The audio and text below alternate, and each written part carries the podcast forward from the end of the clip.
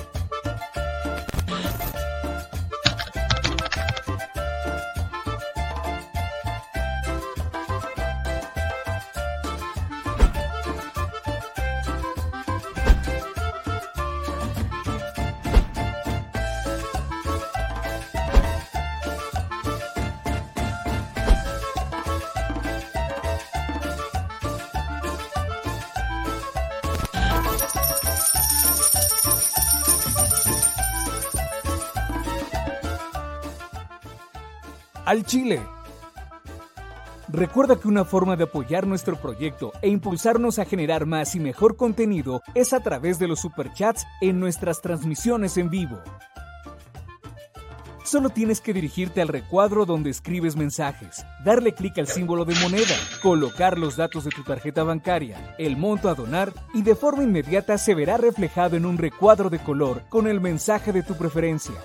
Otra manera, por si no nos alcanzas a ver en vivo, es ir a la descripción de nuestro video de YouTube, darle clic a la liga de PayPal y repetir el proceso como en los superchats. Ese recurso llegará directo a nuestra cuenta bancaria.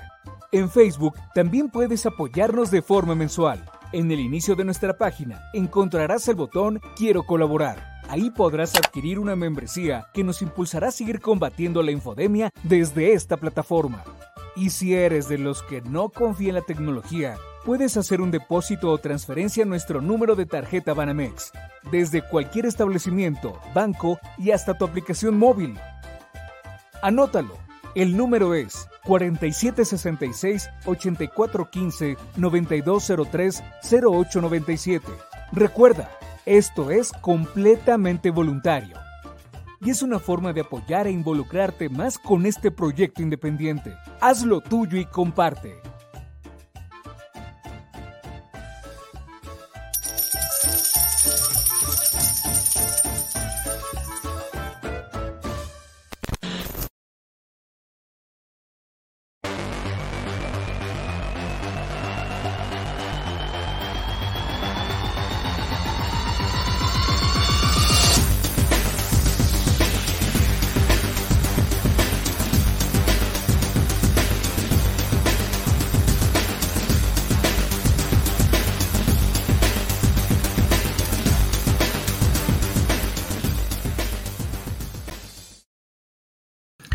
Ok, vamos a hacer la prueba. 1, 2, 3, 4, 5, 6. A ver si ustedes, todos ustedes, donde sea que me estén viendo, me oyen, me escuchan, me sienten de puritita casualidad. No vaya yo a empezar a jugar como robotina en la mañana y ya luego me regalan mentadas y, óigame, pues si es viernes de Zambandunga. No queremos mentadas. Y miren, yo aquí estoy esperando. Eso, sí se escucha. Muchas gracias. Ya cuando leo el primer sí, entonces ya podemos estar tranquilos, no me da la tirria y todo está perfecto, en perfectas condiciones, como si nunca nada hubiese pasado en la mañana. Omitamos el incidente mañanero de la tía robotina. Vamos a omitirlo un ratito, pero ahora sí, saludos a todos y bienvenidos a este su Chile espacio en donde decimos las cosas al Chile. Ya saben que aquí ocurren dos cosas, o se quedan muy picados o se enchilan. Y hoy creo que le vamos a tirar a la segunda porque la cosa anda disparada. Miren, así como efectivamente el Omicron está disparando los contagios, que ya es algo que hemos estado platicando, que se veía venir, que ya lo habíamos mencionado, los que siguen este espacio no se pueden decir sorprendidos. No se pueden decir sorprendidos los que siguen este espacio religiosamente todas las mañanas y todas las noches, porque les hemos informado que evidentemente Omicron pues tiene una capacidad mucho más grande de contagios, pero sin que digamos que es leve, porque depende todavía del sistema inmune de cada persona, no es tan grave como Delta, porque aunque sí se contagian más personas, no caen en el hospital más personas, que es lo que sabemos hasta este momento. Las cosas pueden cambiar, las cosas siempre pueden cambiar. Y el tema de Omicron ha disparado algo también muy interesante que ya sabemos, ya conocemos, ya nos la olíamos. Y es la forma lucrativa que tienen algunos personajes de la política mexicana. Yo no sé si usted nos está viendo en otros países, quizás esto les sirva de experiencia. Si algo similar pasa en sus países, pues déjenmelo en los comentarios, porque valdría mucho la pena que hiciéramos un análisis de qué tanto lucran los políticos con la salud de los ciudadanos en cada uno de los países. Habrá unos en donde más, habrá otros donde menos, pero díganme si ustedes de otro país de Centroamérica, de Alemania, o si nos ven en otros países, pues déjenme en los comentarios para que vayamos a hacer un comparativo.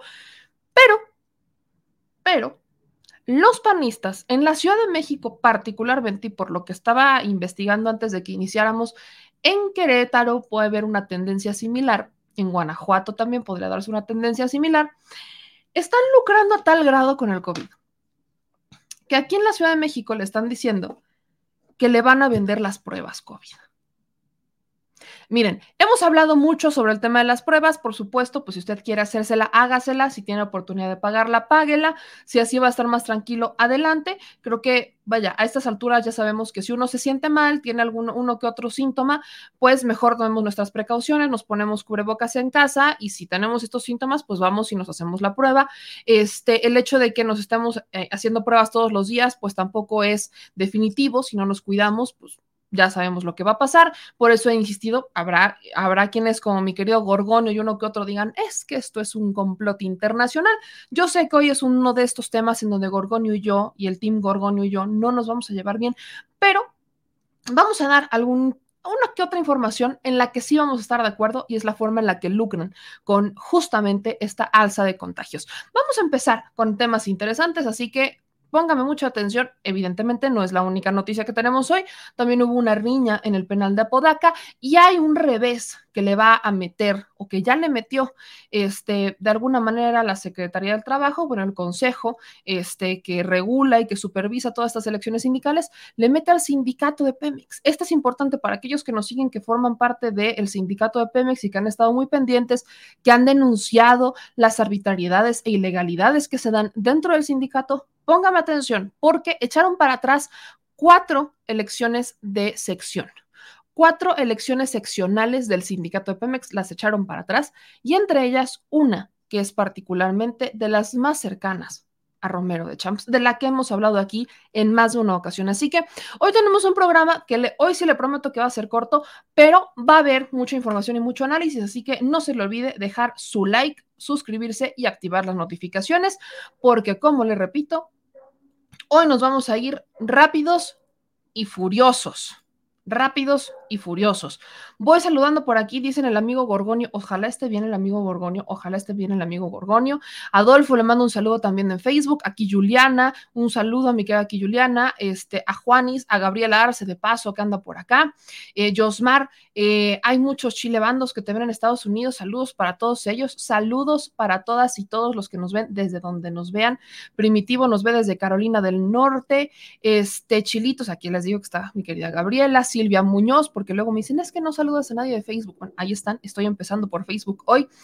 Nos mandan saludos desde Montreal, porque luego dicen que digo Montreal y no dije Montreal, es voy a hacer énfasis en la Montreal. Saludos hasta Canadá, pues que también tenemos que hablar de Canadá, fíjense que se la van a dejar caer bien y bonito a unos influencers que decidieron hacer una fiesta en un avión, de estos de MagniCharters. Están varados en Cancún, nadie se los quiere llevar de regreso porque están boletinados los influencers y personajes de la televisión canadiense. Hicieron sus desmanes, el primer ministro Justin Trudeau está rabiando y ya les avisó que sí se los van que se las van a dejar caer, muy al estilo canadiense, nada más dejen que pisen, como papá o como mamá, aplicaron nada más deja que regrese. Nada más deja que pise suelo canadiense, papá, y vas a saber lo que es amar a Dios en tierra canadiense. Nada más deja que regreses. Ya se les avisó, creo que a estas alturas lo mejor que les pudo pasar a estos influencers es que nadie los quiera regresar por estar boletinado. Creo que es lo mejor que les pudo pasar porque se les viene un asunto muy interesante. Ya les voy a decir justamente cómo están las cosas. Les digo que hay información. Ahora ya voy con YouTube porque si no se me sienten. Saludos desde el sur de la Ciudad de México, dice Carlos Sánchez. Nos mandan saludos desde Chicago también. Luego acá dicen, mejor ve lento como Hertz, dice Ralph.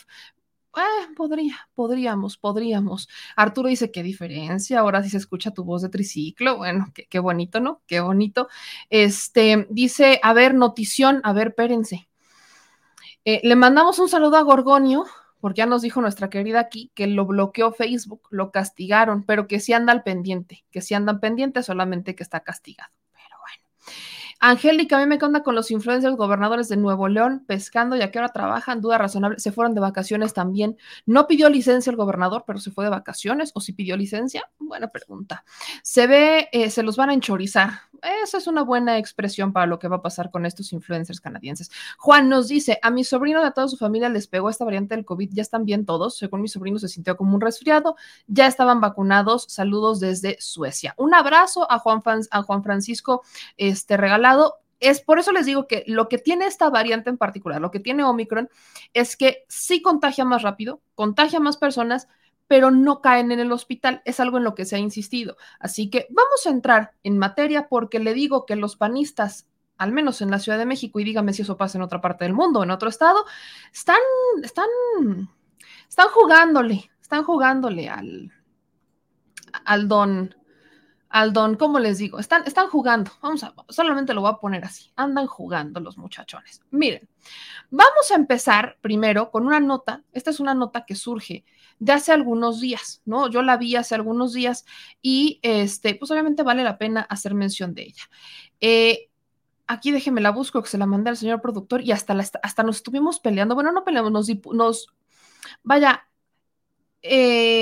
entramos en debate, el señor productor y yo, por la negligencia con la que comentan ciertas personas. Y miren, hace unos días se hace esta noticia, que la comparto desde un Twitter de María Luisa, que dice, ante la escasez de pruebas gratuitas, dice, en plena pandemia, cobran caro, dan servicio en espacios públicos y los publicita. Un legislador no lo arrobó porque bloqueada. Pero pone este comentario que hace Cristian Bonroy, que es un diputado local de la Ciudad de México, panista, por la alcaldía Benito Juárez. Y dice, ante la escasez de pruebas COVID proporcionadas por el gobierno de la Ciudad de México, una vez más, la alcaldía Benito Juárez hace la diferencia. De lunes a viernes cuentan con pruebas a precio accesible en un horario de 8 a.m. a 1 p.m.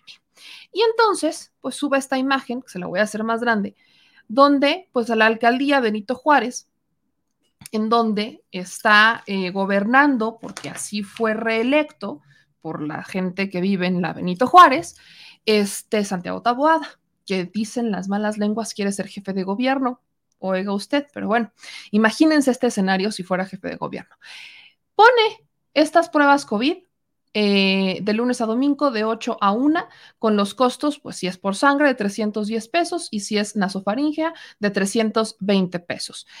No dicen, evidentemente, nosotros a estas alturas ya deberíamos saber, pero pues para prueba COVID o es PCR o es antígenos, ¿no? Digo, a estas alturas obviamente hay pruebas de sangre que se hacen, pero si uno quiere saber si tiene o no COVID, pues le hacen o prueba PCR o le hacen prueba de antígenos, son las que nos van a decir cómo anda la cosa, la prueba rápida o la no rápida. Y aquí le dicen sangre o nasofaringea, para que se entienda. Pero lo van a hacer en la explanada de la alcaldía, que está en División del Norte. Y me parece muy interesante porque, bueno, la nasofaringea me encanta porque sería la de antígenos, porque es la rápida. De hecho, deberían de haberle puesto prueba rápida, si querían que fuera un poco más claro, prueba rápida. Digo, no es que esté mal que digan nasofaringea, pero pues, bueno, si nos vemos a todo lo que dicen los laboratorios y cómo se han manejado las pruebas, prueba rápida de 15 a 20 minutos y la de sangre, pues al final la de sangre no es la más efectiva, recordemos que es PCR. PCR, que también te meten por la nariz y aparte en la garganta. Es PCR, pero bueno, ellos insisten en la prueba de sangre. Y aquí, bueno, ponen el costo de 320. De hecho, este costo de 320 es más caro a lo que se está dando, por ejemplo, la prueba rápida en los laboratorios. Unos pesos más cara, pero estamos hablando de unos... Las pruebas rápidas en salud digna, por ejemplo, ya estaba en 260. Hay otros laboratorios que sí te la manejan en 300. Hay otros que te la llegan a manejar más cara, depende del laboratorio que vayas. Pero la prueba, digamos que existe, la prueba rápida en un precio estándar, pues andan como en los 250 pesos. Póngale, se puede conseguir. Aquí la están vendiendo a 320 pesos. Y lo interesante, además de que la están vendiendo, es que aquí los muchachos parece que hacen un acuerdo con AM. Y uno diría, pues es un laboratorio, quiero suponer. Lo que aquí nos están dando a entender, que es lo que es a la otra cuestión a la que voy a llegar, que es donde entra la diferencia con otro que está lucrando, pero que al menos lo hace más o menos legal, o más, o digamos, sí lo hace legal y lo hace hasta más barato, que yo no estoy a favor de que las regalen, de que las compren, pero bueno. Es Mauricio Tabe en la Miguel Hidalgo. Está haciendo exactamente lo mismo, más baratas, pero él sí explicó que está haciendo un convenio con laboratorios y al menos sí existen esos laboratorios. Esta es la diferencia entre los dos que lucran. O sea, son dos tipos de lucrar con Omicron, que uno es menos peor que el otro. Creo que así es como lo voy a definir. Uno es menos peor que otro. En el caso de la Benito Juárez es el peor para mí, porque te ponen a esta empresa que se llama AM y bueno, su segura servilleta, curiosa, se pone a buscar qué chingados o quién es AM, qué hace, no sé, usted, no, vaya, uno se pone a pensar, bueno, vamos a investigar, es un laboratorio, yo quiero pensar que es un laboratorio. Y entonces nos metemos a la página de AM, aquí está, resulta que AM, aparte de tardarse una eternidad en cargar su portal, porque está en construcción, no lo han terminado, son servicios médicos especializados. El nombre de la empresa es Atención Especializada de Médicos y Enfermeras en el Hogar, SADCB. Aunque en muchos lugares lo he encontrado como SC. Ojo, ahorita les voy a decir cómo es que anda la cosa. Yo lo he encontrado como SC, lo he buscado como AC y SC y no más, no lo encuentro como, no aparece. No me aparece en ningún lugar esta empresa. Vamos por partes. Es una empresa, yo la llamaría el freelanceo o el outsourcing de los servicios médicos, porque lo que hacen, y no estoy diciendo que esté mal, mientras les paguen bien, pues es que están hablando de que pues juntan doctores, personal médico, y van a tu casa, te dan consultas a tu casa o mandan enfermeros a tu casa. Por eso les digo, no está mal, al final es una forma de trabajar. El asunto es que no creo que esta situación sea muy legal, porque si se pueden dar cuenta, para empezar, el portal, vean nomás, aquí está inconcluso, el portal no lo han terminado. O sea, este es un portal que, pues si estás hablando de que eres una empresa seria, que estás dando servicios médicos a domicilio, y en tiempos de pandemia la gente te va a estar buscando para que vayas a su casa porque no quieren salir y demás, pues mínimo ten tu información completa, mínimo ten tu información accesible, mínimo dale un poquito de certeza a la gente. ¿Qué pensarían ustedes? O sea, si ustedes fueran a buscar una página que les dijeran, oigan, pues es que necesito un doctor que venga a mi casa porque tengo una persona que no quiere salir o no puede salir y necesito que me la consulte. Y te pones a buscar en internet y encuentras esta empresa y de la nada vas viendo que pues la información que trae para empezar está inconclusa. Para empezar, porque esto es de, o sea, esta parte que viene aquí es del, no está en otro idioma, evidentemente, no está en otro idioma, es parte de la plantilla que utilizaron para hacer la página web. Viene la plantilla, lo único que tienen que hacer los que se dedican a hacer páginas web, o incluso uno mismo puede hacerlas cuando las compra, es rellenar los espacios.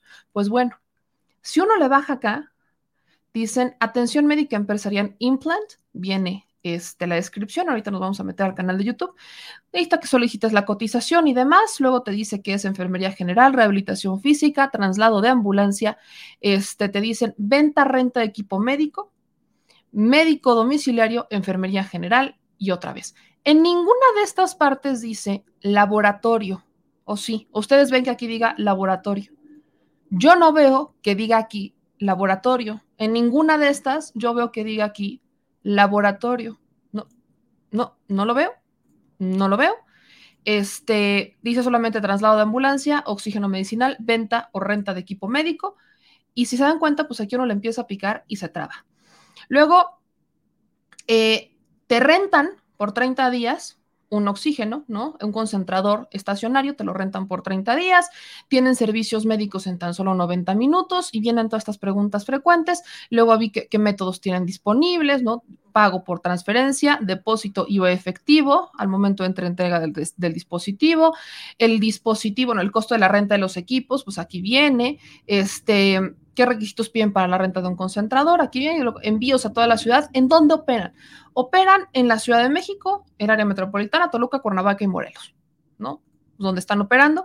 Dicen que te suscribas, pero evidentemente, les repito, la página está en construcción, no la han terminado. Si uno se va al inicio de la página, me voy a la parte de quiénes somos, por ejemplo.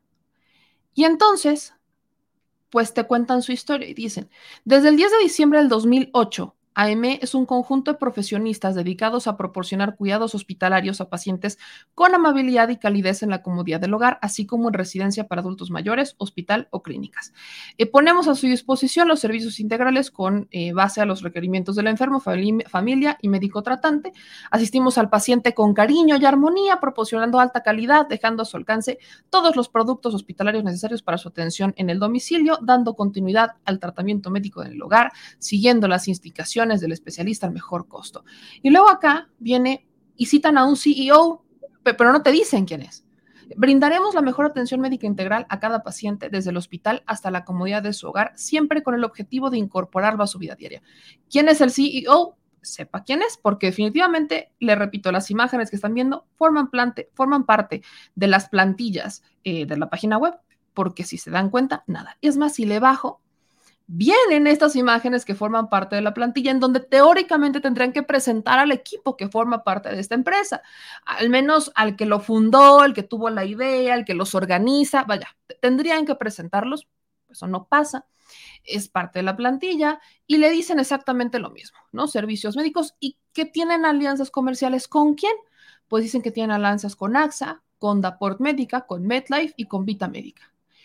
Y pues ya, ¿no? Aquí dicen dónde están, Campo Matías 29, San Antonio de Capozalco, que tendremos que ir a pegarles una visita ahora que lo veo, pero pues, si se dan cuenta incluso la página la hicieron en el 2022. La página está hecha en el 2022. Incluso, si nos vamos, por ejemplo, acá a sus videos en YouTube, tienen solamente 3 videos y aquí están. Son 3 videos que subieron el último hace 8 meses. Hace 8 meses y no dice nada más. Ahí están sus videos. Son solamente 3 videos que han subido hace 1 año, 11 meses y 8 meses. O sea, estamos hablando de un posible esquema de empresa fachada. ¿Por qué se lo repito? Porque aunque hay una página web inconclusa, pues yo me puse a buscar si esta es una empresa, pues debería de tener opiniones, sobre todo si es una empresa que se encarga de dar servicio a domicilio de salud, debería de haber opiniones acerca de ella. Y no hay opiniones. No, y aparte aquí vean el nombre, dice SC en vez de SASB. Solamente hay una evaluación. Hay una evaluación en donde dice, estuve trabajando por 2 años en la empresa y aprendí muchísimo sobre mi área, el salario es bueno y solo hay semanas donde sí hay carga de trabajo. Y es el único comentario que hay del 25 de febrero del año pasado. Casualmente, del mismo año en el que empiezan a aparecer registros de la existencia siquiera de esta empresa. Pero yéndonos mucho más al tema profundo, cuando estamos hablando de gobiernos, cuando hacen convenios, todo convenio debe quedar registrado en un contrato porque es parte de la transparencia y son parte de las obligaciones. Así que, pues si me pongo a buscar en el portal de transparencia, lo que encuentro es que no hay resultados. No hay resultados para Atención Especializada de Médicos y Enfermeras en el Hogar, SC, no existe. O sea, lo busqué de 3 formas distintas, es más, vamos a hacerlo de nuevo. Vale la pena que hagamos de nuevo el ejercicio, sobre todo porque Le repito, estamos en tiempos en donde pues a muchos de nosotros nos brinca. A veces,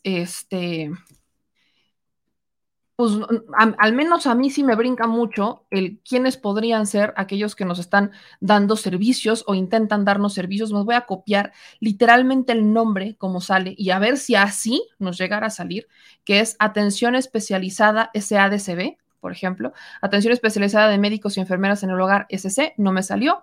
Y si le pongo atención, aquí se me fue una A, para que no digan, Atención Especializada de Médicos y Enfermeras en el Hogar SADCB, tampoco me sale, no me sale. Si le pongo el acrónimo, sale AMED, por ejemplo. Nada, de las maneras en las que usted lo quiera poner, no nos sale. AM, por ejemplo, así nada más, como aparece. Estoy intentando distintas formas, hasta equivocándome para ver si de alguna manera juega, ¿no? AM, lo pongo así y tampoco sale. De ninguna de las formas en las que yo lo he buscado en el portal de transparencia aparece algo sobre esta organización. Ni siquiera por el tema de un convenio. Le repito, el esquema que está promocionando la alcaldía Benito Juárez, en donde están diciendo que van a hacer estas pruebas COVID y que ponen el logo de esta empresa que es AM, teóricamente debería de haber dejado rastro. Incluso en tiempos de COVID, pues esta empresa tendría que tener algún tipo de registro con algún otro convenio, sobre todo si lleva desde el 2008 existiendo.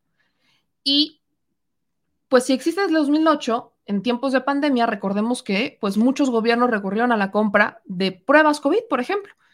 Si ese es 2008 existe y tan registrada está y tan real es y tanta experiencia tiene, teóricamente debería de existir algún tipo de registro de algún convenio con algún gobierno, porque si hubo empresas que se hicieron ricas en estos al menos ya 2 años, fueron las empresas relacionadas con el sector salud. Todas, no importa el servicio que fuera. Y sobre todo si esta se encarga de hacer algún tipo de renta, si tiene el servicio de renta de un concentrador, hubo escasez en su momento. Teóricamente debería de existir y no hay registro de esta empresa. ¿A qué quiero llegar? Bueno, nada más al alegre escenario en el que para los que viven en la alcaldía Benito Juárez, pues parece que se los están chamaqueando bien y bonito, porque podríamos estar ante un caso de una empresa fachada. Y aquí está el logo, para que no digan ni no le cuenten, aquí está el logo de la empresa. Aquí está el logo de la empresa, que es la AM. Ese es el logo de la empresa, que es exactamente la misma. Ya la buscamos en transparencia, la busqué en Quién es Wiki, no hay nada. No hay registro de esta empresa hasta este momento. Esta empresa adquiere notoriedad hasta este momento, pese a que sus redes sociales dice que existe desde 2021 y en el portal de transparencia no aparece. O sea, no hay un registro, no sabemos ni siquiera quién es, no hay nadie, no hay nombres, no hay nada de esta empresa que es AM. ¿A qué escenario me estoy refiriendo? Me refiero a que estamos mediante a un escenario de una empresa fachada. ¿Qué es una empresa fachada? Es un esquema que detecta el SAT, mediante el cual es una empresa aparentemente legal, que encubre como una pantalla actividades ilegales que generalmente existen solamente en el papel, así como otros esquemas abusivos de situación laboral, en donde perfectamente puede entrar, por ejemplo, el outsourcing, que ya es ilegal a estas alturas, en algunos grados. No todo el outsourcing es malo, algunos sí, pero la empresa fachada podría estar controlada o normalmente está controlada por organizaciones como agencias de inteligencia, grupos del crimen organizado, organizaciones prohibidas, grupos religiosos, grupos políticos, grupos de lobby o corporaciones. Eso es una empresa fachada. ¿Cómo comprobamos una empresa fachada? Pues aparentemente todo es legal, pero pues cuando vemos la modalidad, cuando vemos estas empresas, tendrían quizás el logotipo, ¿no? Sobre todo si son oficinas, tendrían un logotipo, tendrían algo, pero en los hechos no existe ningún antecedente del tipo de operaciones que dicen llevar. Aquí hay algo detrás. Incluso el precio que le ponen a las pruebas es elevado. O sea, aquí hay de dos. O alguien se está llevando su mochada en la alcaldía Benito Juárez, me refiero al alcalde, me refiero al de adquisiciones, me refiero al que firmó el convenio, me refiero a no sé. O alguien se está llevando su mochada, o este es un esquema que a todas luces tendrá que investigar la unidad de inteligencia financiera, porque aquí hay algo atrás. Esta no es una empresa que pueda decirse es legal. Yo no le veo absolutamente nada de legal. Por donde le busque, no va a encontrar mucho sobre esta empresa que es AM.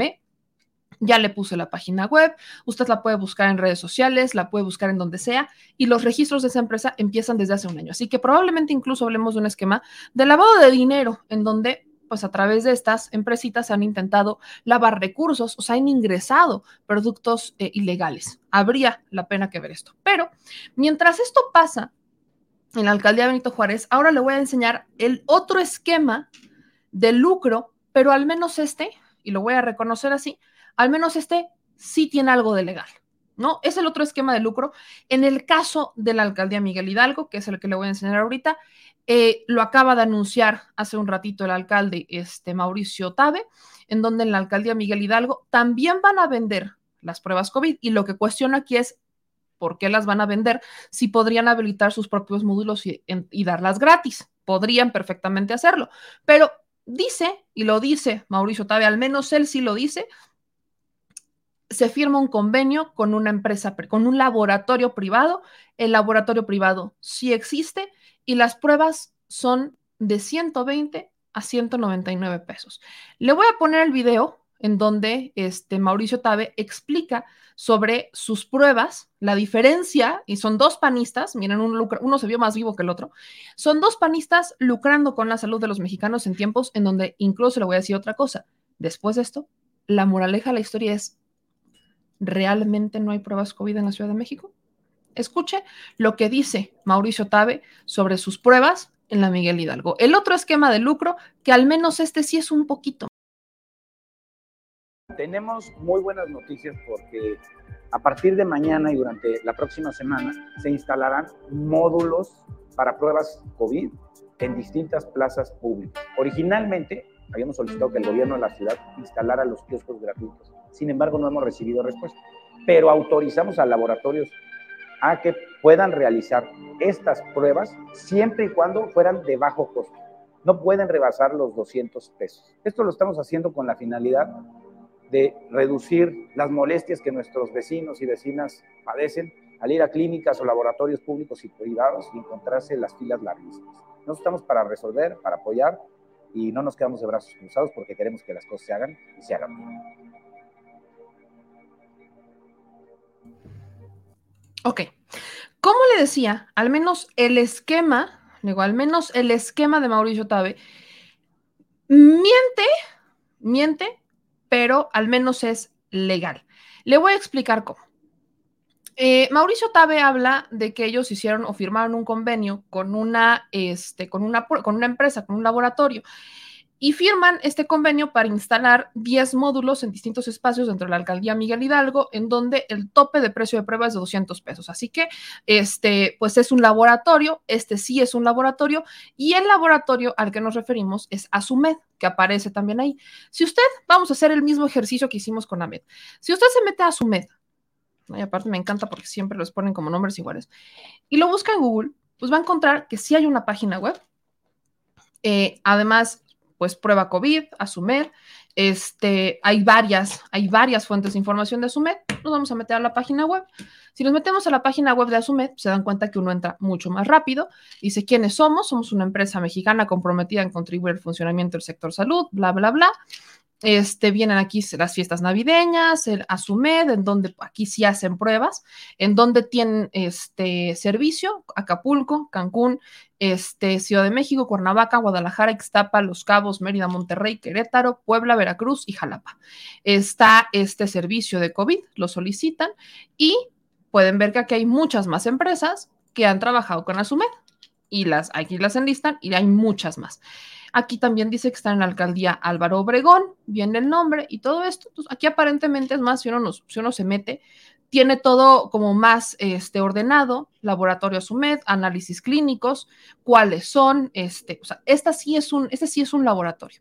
Es más, si nos metemos a las redes sociales de Asumed, por ejemplo, vamos a encontrar que ha estado haciendo publicaciones del IMSS, no retuiteando lo que dice el IMSS, ahorita se las pondré. Es más, creo que por acá ya la había abierto, porque también tienen redes sociales. O sea, estoy haciendo una investigación, o sea, no es una investigación, ni siquiera la llamaría así, pero es un pequeño research. Estamos haciendo nada más una, estamos pues, sacando aquí el polvito para ver, vamos a hacer una búsqueda rápida de cómo andan las cosas. Y les repito, el tema de Asumed también tiene redes sociales, ¿no? Aquí hay una de sus redes sociales, Asumed, en Twitter, empresa 100% mexicana que lucha contra las uniones del COVID, se unieron en septiembre del 2020, aquí están retuiteando, por ejemplo, algunas personas, aquí Asumed MX, que es la red social, pues aquí le va diciendo las pruebas de antígeno,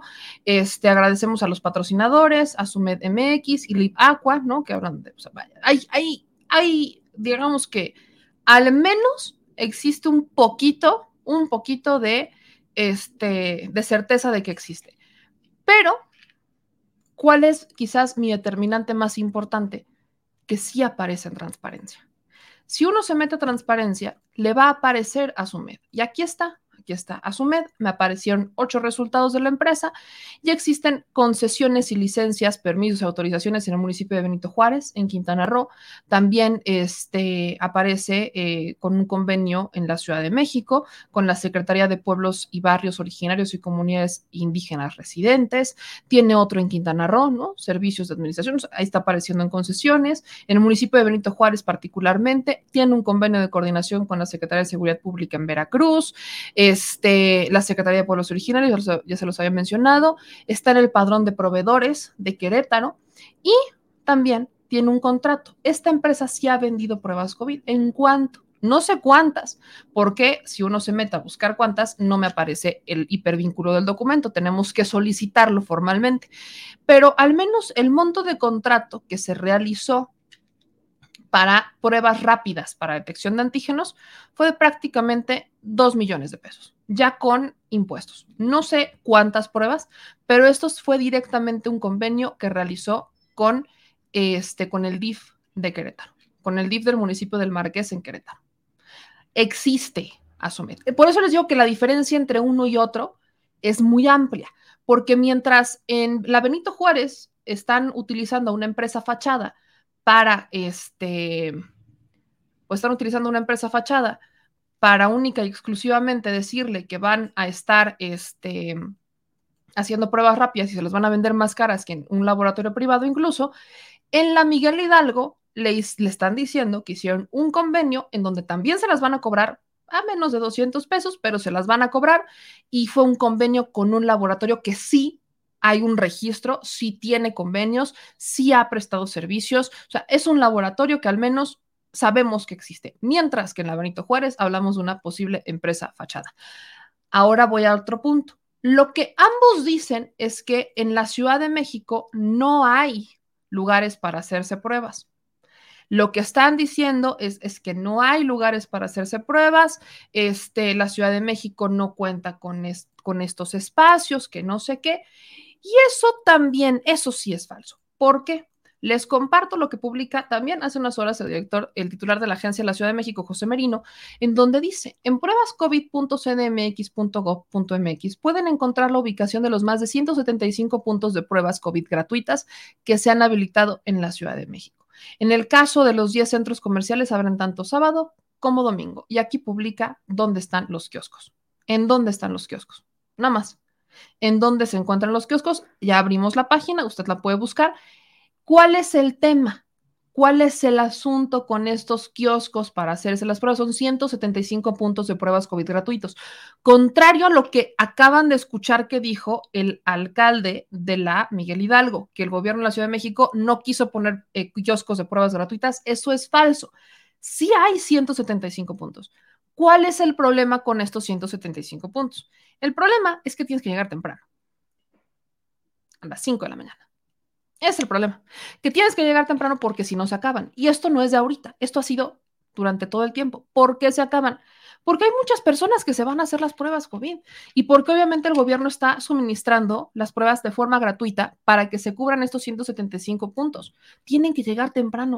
En el caso, por ejemplo, de los centros comerciales, pues no, ahí sí no le digo que llegue a las 5 de la mañana, pero en los casos que, por ejemplo, son en centros de salud, pues sí tiene que llegar temprano porque la gente va a hacerse sus pruebas gratis. Ahora estamos hablando de la Ciudad de México. No es que no se estén adquiriendo pruebas, es que se tiene que hacer un número determinado de pruebas diario. Y volvemos al tema.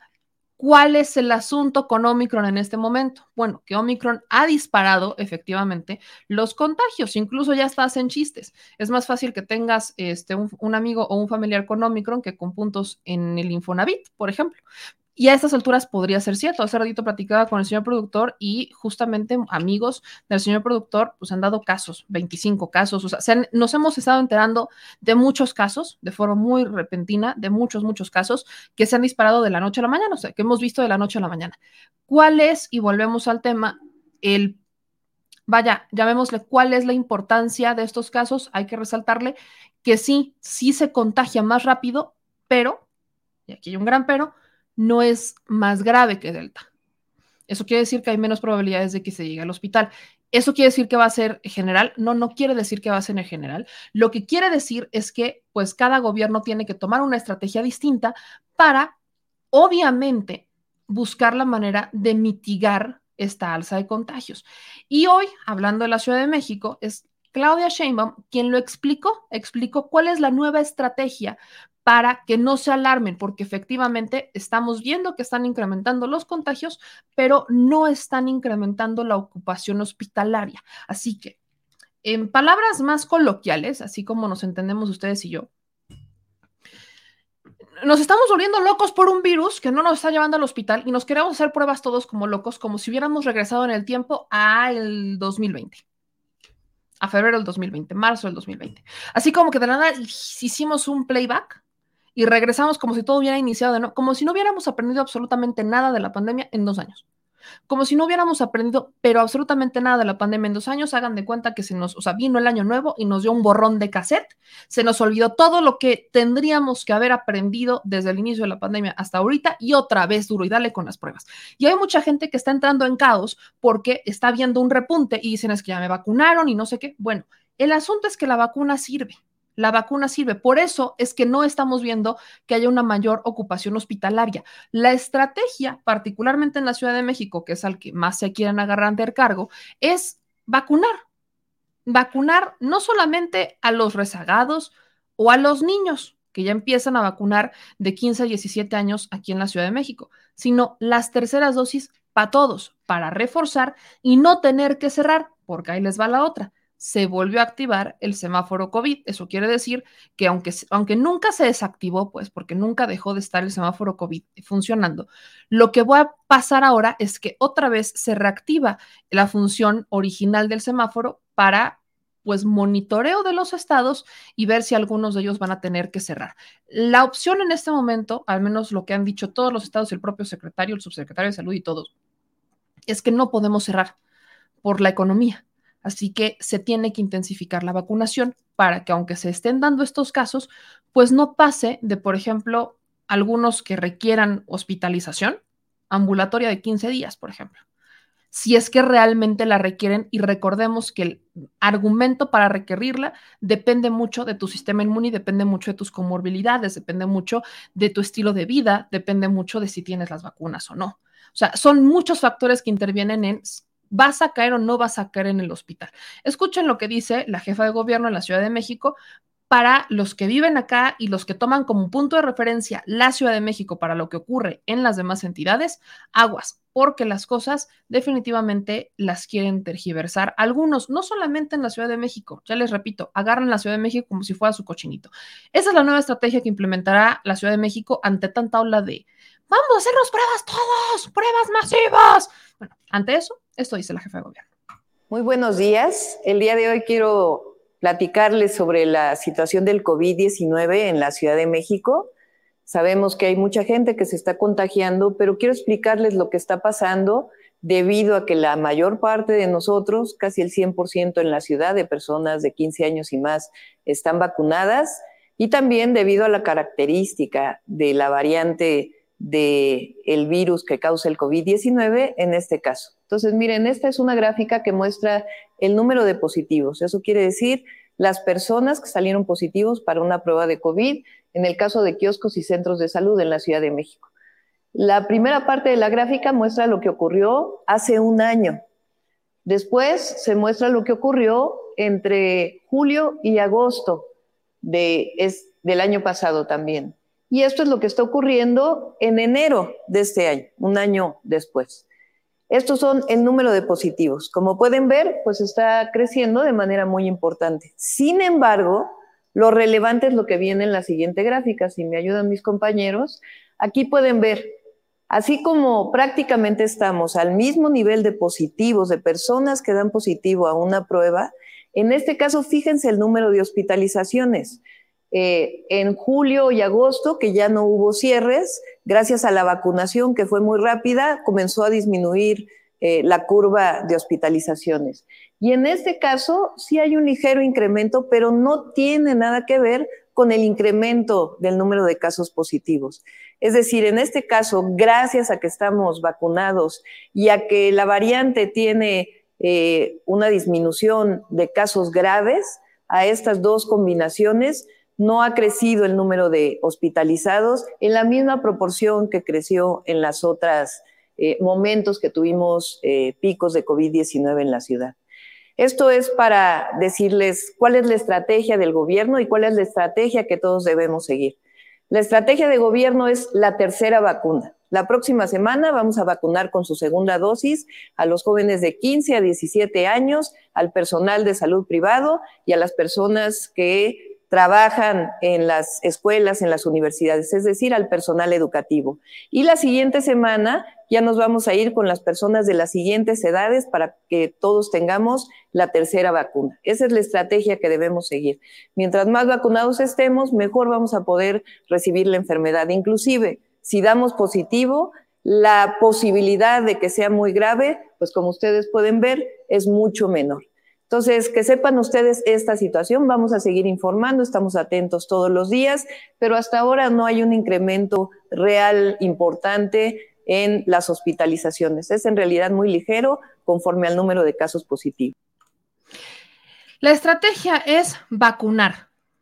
La estrategia es vacunar. Lo que dice la jefa de gobierno es, ya sabemos cuáles son las reglas, el cubrebocas, sana distancia, las manos, si usted tiene los síntomas, incluso la Secretaría de Salud ha dicho muchas veces, si usted tiene síntomas, asúmase con COVID y mejor quédese en casa.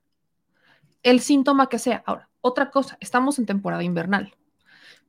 Se los dice alguien que al menos en estos meses pensó que tuvo COVID 40 veces. No saben cuántas pruebas me hice de COVID. Ya, mi pobre nariz y mi pobre garganta ya me odian. Pensé que tuve COVID más de una vez, no tuve. Todas las pruebas que me hice salieron negativas, todas las que me hice fueron negativas. Y lo único que tuve fue, pues, alergia estacional. Que se me complicó la alergia estacional, me llegó una bacteria y la alergia estacional se convirtió en una bacteria y se me convirtió en una infección. Y tuve que tomar medicinas y estuve en cama y casi me muero. Nunca me dio temperatura, por ejemplo. Pero uno asume que tiene algo y recordarán que si me empezaba a sentir mal, pues aquí andábamos en la Chileucova encerrados pero informando. Uno asume. Ahora, lo que también es cierto, perdón, me da hipo, lo que también es cierto es que como ya no se puede cerrar, como los comercios y estamos en un punto en donde ya no podemos cerrar, lo que sí están pidiendo muchos centros de trabajo, no todos, es una prueba COVID. Así que entiendo la necesidad de las pruebas COVID, pero por ejemplo, si usted es derechohabiente del IMSS, tengo entendido, y corríjanme los que son derechohabientes del IMSS, que pueden ir a su centro de salud y les hacen la prueba y no hay tema, pasan mucho más rápido. Lo que hoy está pasando es que no haya pruebas, no es que no haya kioscos gratuitos en la Ciudad de México, es que están saturados. Y ante la saturación, en vez de que estos alcaldes se sentaran con la jefa de gobierno y le dijeran, a ver, jefa de gobierno, o a ver, al secretario de gobierno de Claudia Sheinbaum. Oigan, a ver, están saturados estos puntos. Queremos poner otros adicionales en las alcaldías. ¿Cómo le hacemos? Nosotros conseguimos las pruebas, ustedes nos dan las pruebas, nosotros habilitamos los lugares. ¿Cómo le hacemos? En vez de llegar a ese punto medio, se les hizo mucho más fácil hacer un convenio con empresas privadas y entonces vender las pruebas. Le repito, en el caso de la Miguel Hidalgo, todo indica que es legal, hasta el momento todo indica que es legal, que tendremos que ver en la actualización, y eso se tendrá que reportar a transparencia, en la actualización para febrero se tendrá que ver la firma del convenio con el laboratorio que sí existe. Ya vimos que sí existe el laboratorio y se tendrá que ver reflejado en el portal de transparencia porque es una obligación de transparencia. Si se firma un convenio de colaboración y demás, se tiene que publicar. Pero en el caso de la Benito Juárez, ahí estamos hablando de un asunto muy distinto. Es más, y le quiero preguntar a Leslie López si ella ya fue, porque me hace este comentario Leslie. En la Benito Juárez no aceptan pago con tarjetas, solo pago en efectivo o transferencia a una cuenta de HSBC. Están evadiendo el pago de impuestos. ¿Por qué no dan comprobante de pago? Sí, y espero que me confirme Leslie en cualquier momento si se refiere a esta empresa que supuestamente está haciendo las pruebas COVID. Porque la empresa, y lo digo entrecomillado, en la Benito Juárez, no tiene la pinta de legal, tiene la pinta de ser una empresa fachada. Y aquí la pregunta es, ¿de quién es la empresa fachada? ¿A quién le pertenece ese recurso? ¿A quién le pertenece lo que está entrando por hacer esas pruebas que aparte están más caras? ¿A quién le pertenece eso? Porque no han sido transparentes, no hablan de la firma de un convenio, incluso mencionan a esta empresa AM, que es una empresa que se dedica pero a brindar servicios de salud a domicilio. No es laboratorio médico. Entonces están terciarizando las pruebas. ¿Quién les está entregando las pruebas? ¿En dónde? ¿Con quién compró las pruebas? ¿Cómo? ¿Quién? ¿Dónde? ¿Cuándo?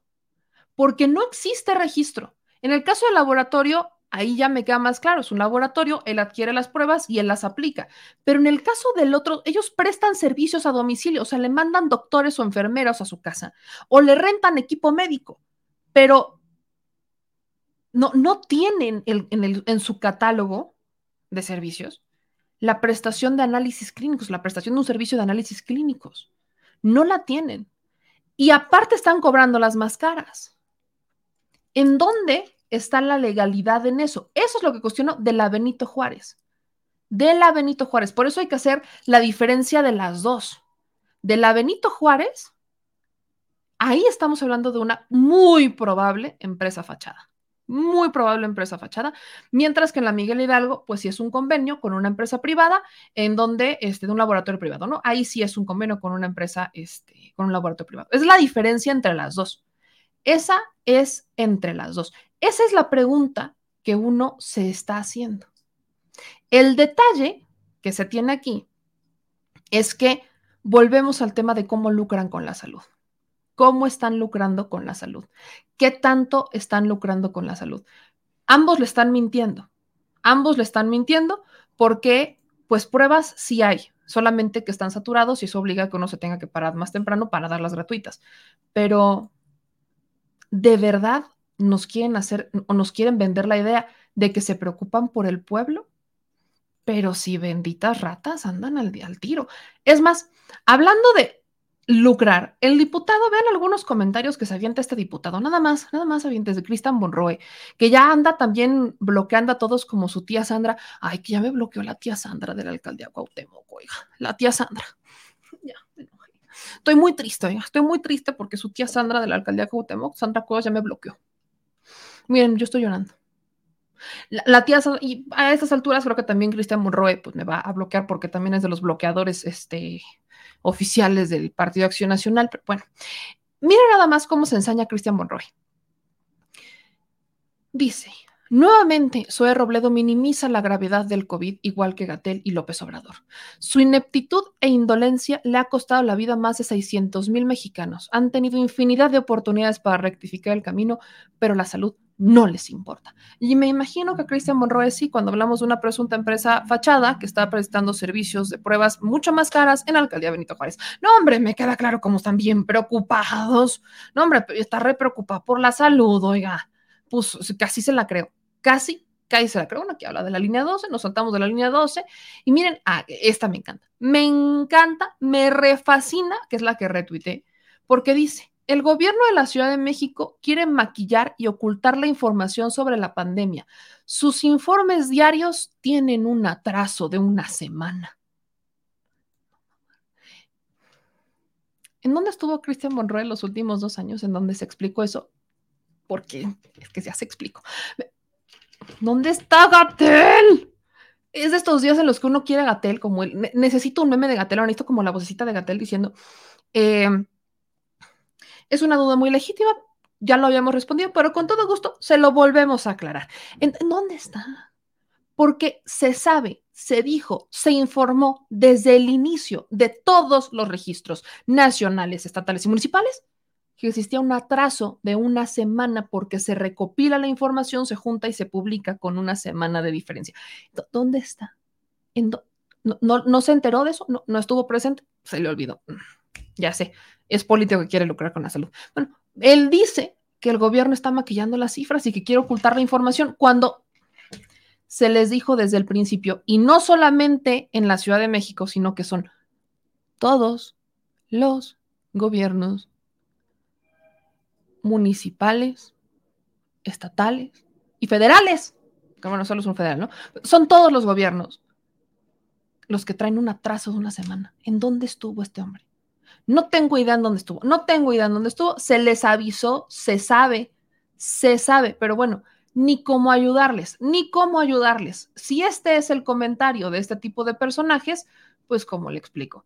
¿Cómo le puedo explicar? Imagínense nada más. Y aparte, digo, luego dicen, aumentaron los contagios, pero el aeropuerto de la Ciudad de México estaba preparado con tapetes. No entiendo qué pasó. Vanpipe, le mandamos un saludo a Vanpipe, que también acaba de ser papá recientemente. Exactamente eso que le critican a los aeropuertos, yo se lo critico, pero a todos los restaurantes que andan en la Benito Juárez, a todos los restaurantes en casi todo México, no todos, pero a muchos, vamos aquí a desgeneralizar, a muchos lugares en la Ciudad de México, en México en general, andan exactamente con la misma dinámica. Y me encanta, hay un tema muy interesante. ¿Se han dado cuenta cuando uno va a que le tomen la temperatura y está el que te toma la temperatura y le vale un soberano cacahuate lo que dice? O sea, neta les vale. Una persona, yo no sé cuántas veces he salido con una temperatura de 33, por ejemplo. Y digo, ah, cabrón, venimos fríos hoy. Soy un hielo, soy un témpano de hielo. Bueno, no. Eso no solo, o sea, esto pasa en todos lados. Te ven la temperatura y es como de, chido. El único en donde sí he visto que le ponen atención es en el Palacio Nacional, porque el termómetro de Palacio Nacional, con el que usamos cuando vamos a la mañanera, te dice en voz alta, temperatura normal. O si tienes la temperatura alta. Sí te dice, ya como que voltean los de la Sedena y dicen, a ver, qué show. Pero en ese sí confío un poquito más, pero es una cámara, aparte es una cámara, dice temperatura normal. Hay algo que está pendiente, no es una persona, hay algo que está pendiente, pero los demás, de verdad es un chiste.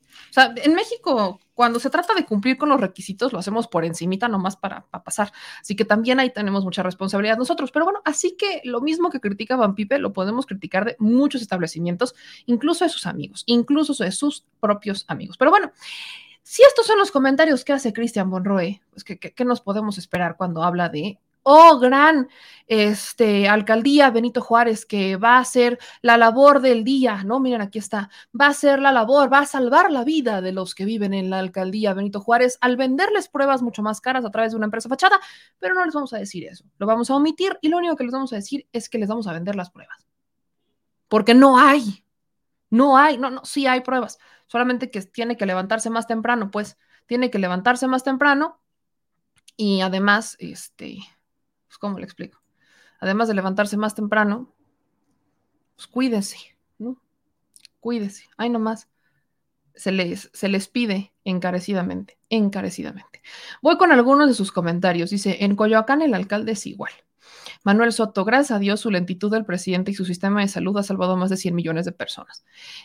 Luego acá nos dicen, Tabe no estaba en San Luis Potosí cuando hubo una explosión en su colonia. Ah, sí, es cierto, está de vacaciones, también dijo que pues es que no tiene nada de malo irse de vacaciones, pero que él en cuanto se enteró, llamó por teléfono y se regresó, ¿no? Él bien responsable, el Tabe. Y creo que llegó tarde, la jefa de gobierno llegó primero, él llegó después, bueno, ya saben. Pero así se las gastan, me encanta. Luego acá dicen en sus comentarios, en México estamos en la gloria. Luego, exactamente, hay que cuidarse, seamos responsables. Y bien citan al doctor Frisby, que son tapetes de agua puerca, efectivamente. Ahora, retomando el punto, del COVID, que efectivamente pues hay que tener cuidado porque ya hace ratito las aerolíneas han presentado personal que trabaja con ellas, muchas personas que están contagiadas, muchísimas en las aerolíneas. Hay informes que hace ratito me mandaba el señor productor de a tiro por viaje, están presentando estas... pues están efectivamente presentando los contagios, o bueno, se están reportando ya muchas personas. El aeropuerto sí está saturado.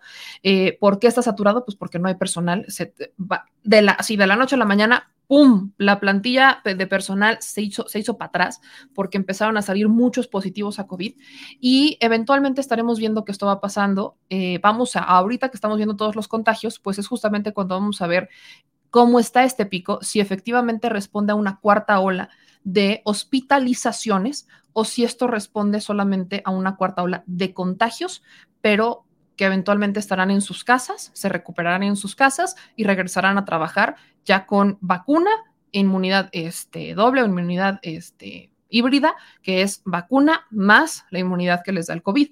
No hay que confiarse, eso es cierto, pero ante la alza de contagios, efectivamente, pues como le decía, entra en vigor otra vez el semáforo de riesgo epidémico, que va a estar vigente hasta el 23 de enero.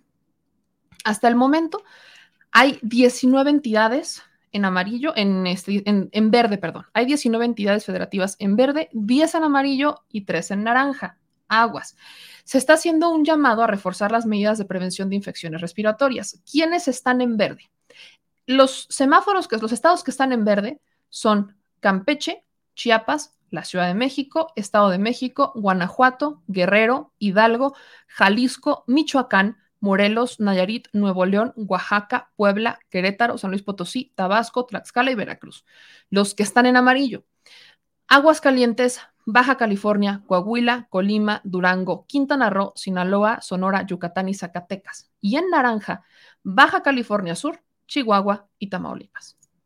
Sobre la Estrategia Nacional de Vacunación, hacemos también una actualización. Con el corte a las 21 horas del día de ayer, se aplicaron 669.025 vacunas para un total de 150.778.213 dosis suministradas desde el 24 de diciembre de 2020, que iniciamos con las vacunaciones. En total, 82.220.553 personas han sido vacunadas. Hablamos de 82 millones, de las cuales 73 ya cuentan con un esquema completo y 8 millones con una primera dosis. Aquí, en esta semana, se reporta un aumento de 79 puntos porcentuales en el número de casos estimados de COVID, repetimos, estimados, en comparación con la semana previa, y en los últimos 14 días, 128.929 personas presentaron signos y síntomas, se consideran casos activos y presentan 2.9% del total. Durante la epidemia, 3.330.210 personas se han recuperado de la enfermedad. Es un dato del que pocas personas hablan. Sean los cuantos recuperados tenemos, bueno, hablamos de más de 3 millones que se han recuperado. Y en cuanto a la hospitalización, en las últimas 24 horas, el registro de camas se mantiene sin cambios. Por eso les digo que sí hay más contagios de Omicron, sí estamos viendo más contagios, sí hay más gente que está siendo positivo. Los síntomas muchos los refieren como un resfriado, muy similar a un resfriado. Incluso muchos han dicho, bueno, es que yo sentí que tenía un resfriado, por precaución me hice la prueba y salió positivo, pero lo sentí como un resfriado normal. Y por eso les repito, no nos escandalicemos, no nos volvamos locos, no entremos en caos, no empecemos a hacer compras de pánico como le gusta a mucha gente. No caigamos en eso. Creo que es momento, a estas alturas ya tendríamos que haber aprendido de cómo se mueve la pandemia, y volvemos al punto. A estas alturas ya deberíamos saber que para evitar más variantes, pues necesitamos más vacunados en el mundo. No solamente en las zonas con un mayor índice de capacidad económica. No. Hablamos de más personas vacunadas en el mundo. En el mundo. Se les pide encarecidamente favor de poner atención y muchas gracias. Ahora, dicho eso, voy con algunos de sus últimos comentarios para salir del tema, por ejemplo, de COVID, al menos en la Ciudad de México. Una persona que se enfermó de COVID y se alivió, se puede volver a enfermar. No hay inmunidad adquirida al 100%, como lo hacemos con otras enfermedades. correcto. Bienvenido, Quilluliana, dice, tenían que ser panista, dice Marta, es correcto. Luego nos dicen, este fin de semana voy a Ixtapa, ahí te voy, Omicron. Elías, por piedad, cuídate. Muchas gracias. Dice, meme, olvidaron, meme, qué rápido se olvidaron del exministro Medina Mora, ¿verdad? No, por favor de no tocarme esos valses, porque ya me da depresión. Dicen, yo feliz porque me acabo de poner antes del programa mi tercera dosis y la de influenza, así que te veo mientras espero algún síntoma. Pues Cristina, tómese un tecito, échese su paracetamol y tranquila, relajada, ¿por qué? Yo sigo esperando, yo nada más ya casi me acerco a la segunda dosis, yo ya me acerco a la segunda dosis. Y a mí sí me pegó la Astra, fíjense, a mí sí me pegó. Pero bueno, vamos con más información porque, miren, hablando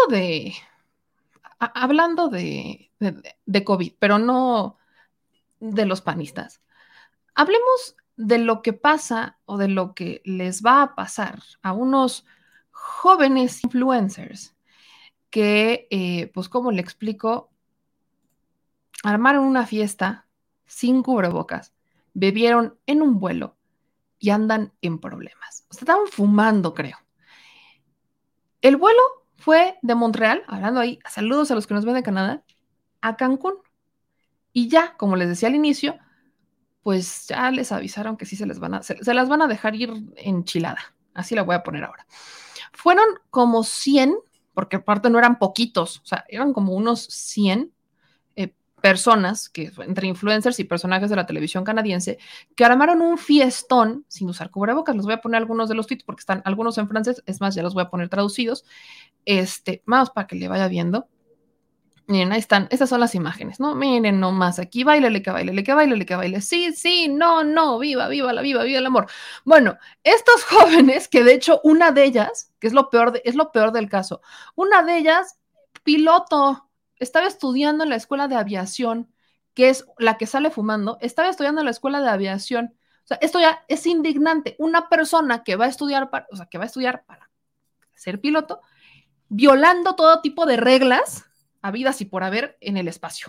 O sea, en su mundo, en su ambiente laboral, a lo que se va dedicando, violando todo. No, esta le valió soberano cacahuate. Aquí están, vean nomás. Sí, arriba, abajo, viva México. ¡Woo! Estos de verdad pensaron que México nos vale cacahuate todo, pero bueno.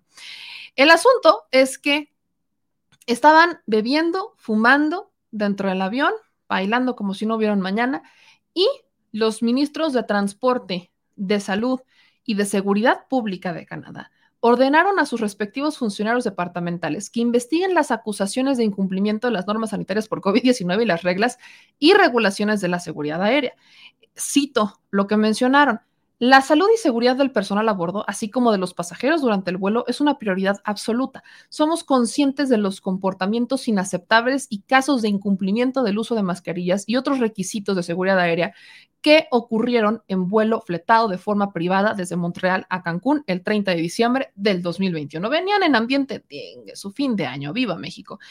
Ahora, en este sentido, los viajeros sospechosos de incumplimiento pues van a ser remitidos y se van a retener a cualquier, o sea, se van a retener sus documentos, tendrán consecuencias, porque en este momento lo que están investigando es si proporcionaron información falsa a algún funcionario de gobierno de Canadá, y si se les encuentra culpables, pues van a tener una condena sumaria y el viajero podría enfrentarse a multas de hasta $750,000 canadienses, 6 meses de cárcel, o ambos, porque podrían haber puesto en peligro o pusieron en peligro la vida de otras personas, causar daños, y un viajero, en este caso, podría estar sujeto hasta 3 años de prisión e incluso podría sumarse hasta $1,000,000 canadienses. Estamos hablando de más de 100 personas que armaron una fiesta, o sea, bebieron y fumaron en un vuelo privado de la aerolínea Sunwing Airlines, que es como estas de Magni Charters, que viajaba hasta Cancún. Incluso se rumora que hubo actos sexuales y en donde ellos, pues, los estuvieron publicando, que es ya no hay temor, ya no hay pudor, oigan, lo estuvieron publicando en sus cuentas de Instagram, donde tenían, se veía que llevaban a una mujer, una persona en brazos, y se pasaban una botella de vodka y una de estas chicas, como pueden ver, pues estaba fumando el cigarro electrónico, que lo peor de todo es que la chica, pues resulta que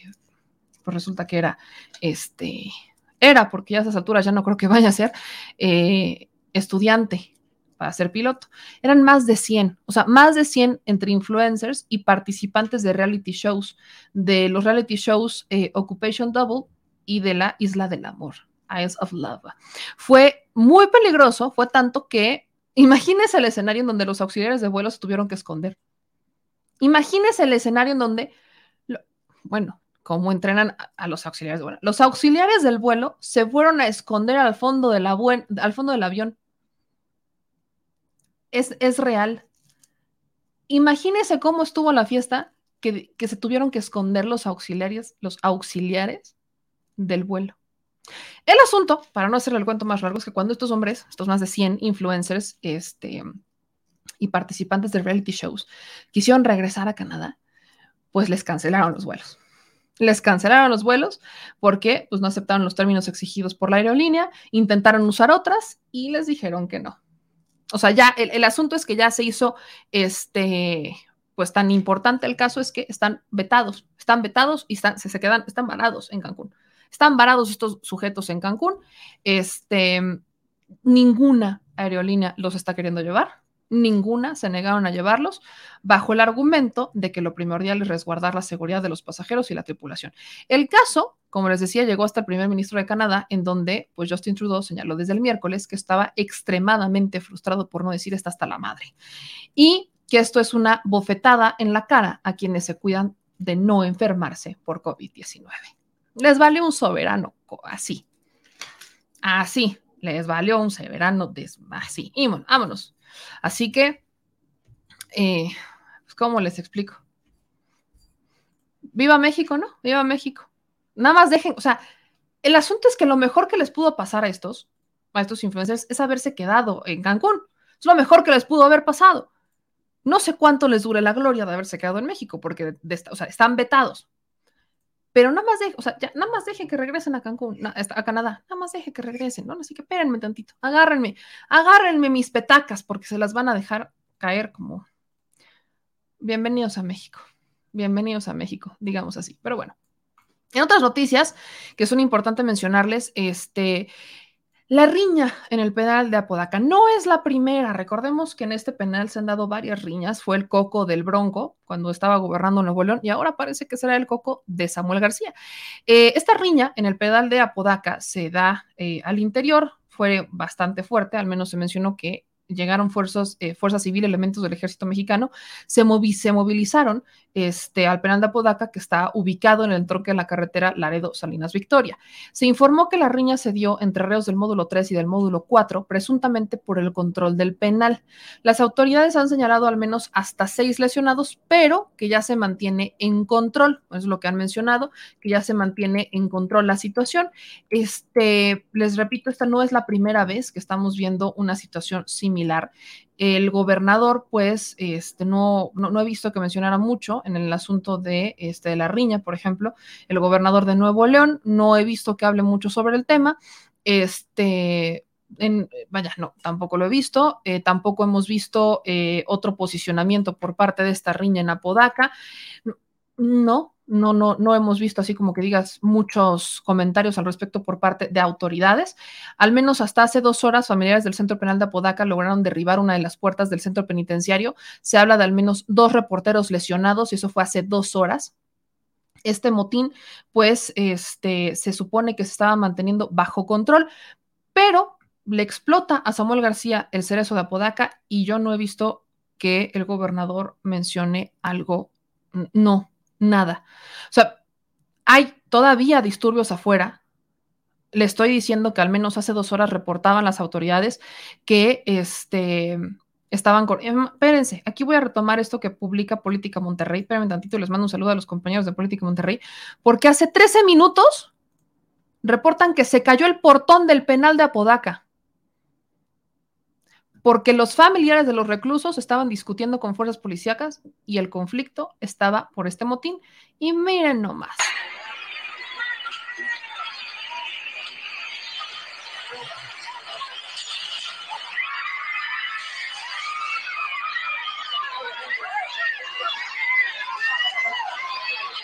Hay uno de los portones encima de un grupo de personas, de porteros,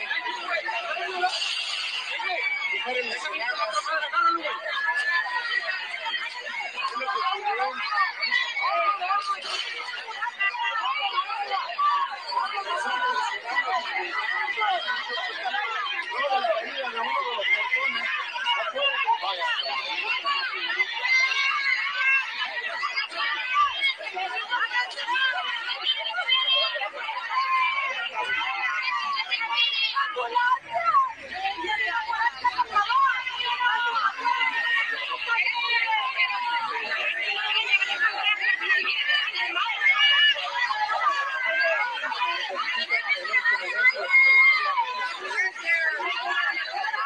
Presencia de paramédicos en primera instancia para las personas que están lesionadas en un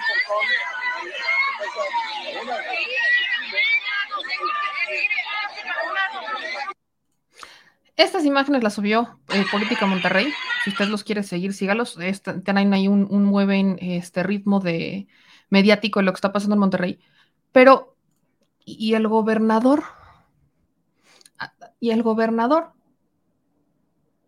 bueno, el gobernador sepa qué hace. Quien sí ha hablado, y habló hace 5 horas, que es lo peor del caso, es el secretario de Seguridad, que era exactamente, y aquí es donde vuelvo, exactamente el mismo secretario de Seguridad del Bronco. ¿Qué le hace pensar a Samuel García que esta es una buena estrategia? Aldo Pachi publica hace 5 horas. Hace unos momentos tuvo lugar una riña entre las personas privadas de la libertad del Centro de Reinserción Apodaca 1. Este suceso está bajo control. No, hombre. Bien bajo control. Sí, no, hombre, súper bajo control. Ya vimos, no, hombre, imagínense que no estuviera bajo control. No más imagínense que no estuviera bajo control. Dice que la riña fue contenida con rapidez y efectividad por elementos de seguridad del centro penitenciario. La riña quizás sí, pero lo de los papás, eso sí no, los familiares, eso sí no. Los familiares de los que están ahí dentro, no, eso sí no, eso no se ha controlado, fíjese. ¿Cómo le explico que ya tiraron el portón, oiga? Lo intentaron derrumbar hace 2 horas, ya lo lograron hace unos minutos, compa. ¿Estará ocupado resolviéndolo? Espero que sí, porque su gobernador, el gobernador de Nuevo León, donde debe de estar sacando la casta, donde nos debe de demostrar a todos que es un gobernador, pues está también presumiendo un convenio que hizo con instituciones privadas para atender a niños con cáncer, hospitales privados. Digo, está bien, está muy padre que hagan estos convenios. Ojalá también estén buscando hacer las inversiones necesarias en el sector salud para que sean, pues, públicas, que el Estado pueda garantizarles ese servicio, esta cobertura a niños, niñas y adolescentes con cáncer. Ojalá lo pueda hacer. Pero eso lo publicas hace 5 horas. Este convenio lo firmó en la semana. No fue hoy. Hace 9 horas habla y miren. Hace 9 horas menciona sobre la responsabilidad que tienen para poner a salvo Nuevo León y se reúnen entre las autoridades de los 3 niveles de gobierno para cerrar filas por la tranquilidad de las y los neoleoneses. Siempre le pongo la N. Bueno, está muy padre.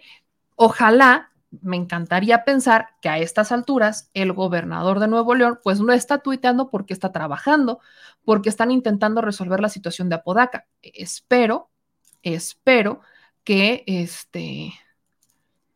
que pudiera, que estuviera trabajando en esto y que nos informen en un ratito. Espero también que el secretario de Seguridad lo haga. Espero que estén haciendo el trabajo y que nos callen la boca, porque a estas alturas, fosfo.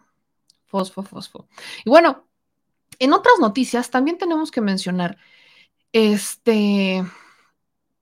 lamentablemente, lo que está pasando sobre la situación de seguridad en Veracruz. Fíjense que es Veracruz, Guerrero, Zacatecas, Michoacán, más o menos leve, pero es, y San Luis Potosí, ¿no? Guerrero, Veracruz, Zacatecas y San Luis Potosí. Pero me parece muy peculiar cómo es que se encuentran, o sea, recordemos que ya teníamos un ratito sin saber de estas noticias de cuerpos, que se encontraron cuerpos, o sea, que si embolsados, que si tirados, que si descuartizados. Ya había bajado un poquito la noticia de estos cuerpos así de los mensajes que manda el crimen organizado. Y particularmente me brinca mucho que un día le mandan estos cuerpos al hermano de Montreal, a la casa de, que los ponen ahí en la puerta de Fresniño, ponen los cuerpos, 10 cuerpos, y que al otro día le aparecen 9 cuerpos, pero al secretario de gobierno de Veracruz, con una narcomanta que dice, y miren, la quiero poner, pero necesito evitarle un poquito aquí la imagen, porque sí está muy gráfica, pues no, ¿verdad? Esa sí no la voy a poner, pero bueno, esta es la imagen que está aquí. Ah, también Tamaulipas y Guanajuato creo que ha sido más constante, pero bueno, esta es la narcomanta que aparece en Veracruz. Dice, aquí está tu gente, Eric Cisneros Burgos, secretario de Gobierno del Estado de Veracruz, sigue apoyando al cártel de Sinaloa y a los Chivos Vázquez. Tú, Julián Álvarez Vallejo, Pablo Mendoza y tú, Gallero, pinche perro traicionero, siguen ustedes. Ahí se los dejamos, pinches lacras, para que veas tú, Eric Cisneros Burgos, que aquí en la cuenca de Papaloapan mandan las 4 letras. No te pases de verdolaga. Se me hace... No, yo no creo en las casualidades, Obviamente no es la primera vez que estamos viendo que existe una disputa territorial del Cártel Jalisco Nueva Generación. Lleva un tiempo el Cártel Jalisco diciendo, aquí estoy, voltéame a ver, este es mi territorio. Y aquí también estamos viendo que el tema con el cártel Jalisco Nueva Generación repunta en el momento en que el gobierno federal, bueno, la Guardia Nacional y las Fuerzas Armadas detienen a la esposa de su líder. La detienen, ya recordemos que la habían detenido, la sacaron, la vuelven a detener y la encierran en un penal de máxima seguridad. Y anuncian que van por la hija también de ellos. El asunto es que esto está repuntando a raíz de ese momento en particular, pero me brinca mucho que ahora se vayan de Zacatecas a Veracruz. Los mensajes no son, o sea, son muy peculiares. De Zacatecas, los cuerpos, camioneta con cuerpos en Zacatecas y luego camioneta con cuerpos, Veracruz. Exactamente la misma situación. Miren, yo no soy experta en temas de seguridad, pero es un tema en el que muchos nos hemos... No voy a decir que lo hemos normalizado, pero lo escuchamos de forma tan recurrente que sabemos que no son coincidencias. De lo que podemos decir es que no son coincidencias el que se esté moviendo de esta manera. Por supuesto que algo que también estamos viendo es que el gobierno federal está iniciando con estas estrategias que tienen entre 100 y 40 días, dependiendo del estado al que se haya involucrado, y tenemos que ver cómo va a pasar en... Démosle otros 3 meses a ver si empieza a bajar o si viene otra detención. Lo importante de la estrategia es que al menos en las que se han anunciado, tomemos por ejemplo en cuenta la de Zacatecas, la que se anunció en Guerrero, la que se anunció en Michoacán, están iniciando un esquema en donde hablan ya de inteligencia. Hablamos de inteligencia que no van a hacer detenciones al azar, no van a hacer detenciones que pongan en riesgo a la gente, están haciendo una inteligencia en donde van a detener directamente a las personas y los van a intentar, o sea, la estrategia de esta administración es vamos a pegarles por el área financiera y después empezamos a detenerlos. Necesitamos débiles para poderlos detener. Es la estrategia que ha implementado este gobierno y por ahí cuestionaban, ¿no?, el tema de Ovidio. Bueno, sabemos que quizás el tema de Ovidio fue la mayor lección que tuvo esta administración de lo que no se debe de hacer. Un operativo a las 3 de la tarde que pueda poner en riesgo no solamente vidas de civiles, hablemos ahora de los niños que salen a la escuela, que si van a comer, etcétera. Sabemos que la estrategia no va de esa manera. Entonces, vamos a ver cómo funcionan. Vimos, sí, un repunte más o menos mediático, pero yo quiero sí hacer como un énfasis un poquito en el tema de me brinca un poco el tiempo, llamémosle el timing, que hay entre el asunto, entre los cuerpos que aparecen en Zacatecas, el mensaje directo al uno de los hermanos de Montreal, y el que aparece para Veracruz con el mensaje directo hacia el secretario de gobierno de Veracruz.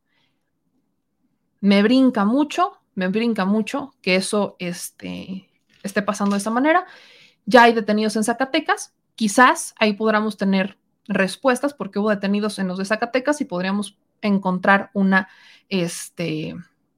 pues una coincidencia probablemente con lo que pasó en Veracruz. Pero el modus operandi no más no me cuadra. ¿Cómo le explico? No más no me cuadra, pero bueno. Ahora, otra noticia que sí le quiero compartir. Vamos a pasar de la parte de salud y de la parte de seguridad a la parte política, que es en donde más nos metemos, y con esta noticia creo que va a ser muy importante que la tengamos, el fin de semana, porque va a estar sonando mucho. Hoy sesionó la Comisión de Honestidad y Justicia para resolver al menos las impugnaciones al respecto del tema de la selección de candidatos y candidatos de Morena en 2022. Y Sácil Carreras hace una mención, continuidad de la que habíamos hecho ayer. El día de ayer, bueno, aquí mencionamos que Sácil también forma parte de la Comisión de Honestidad y Justicia.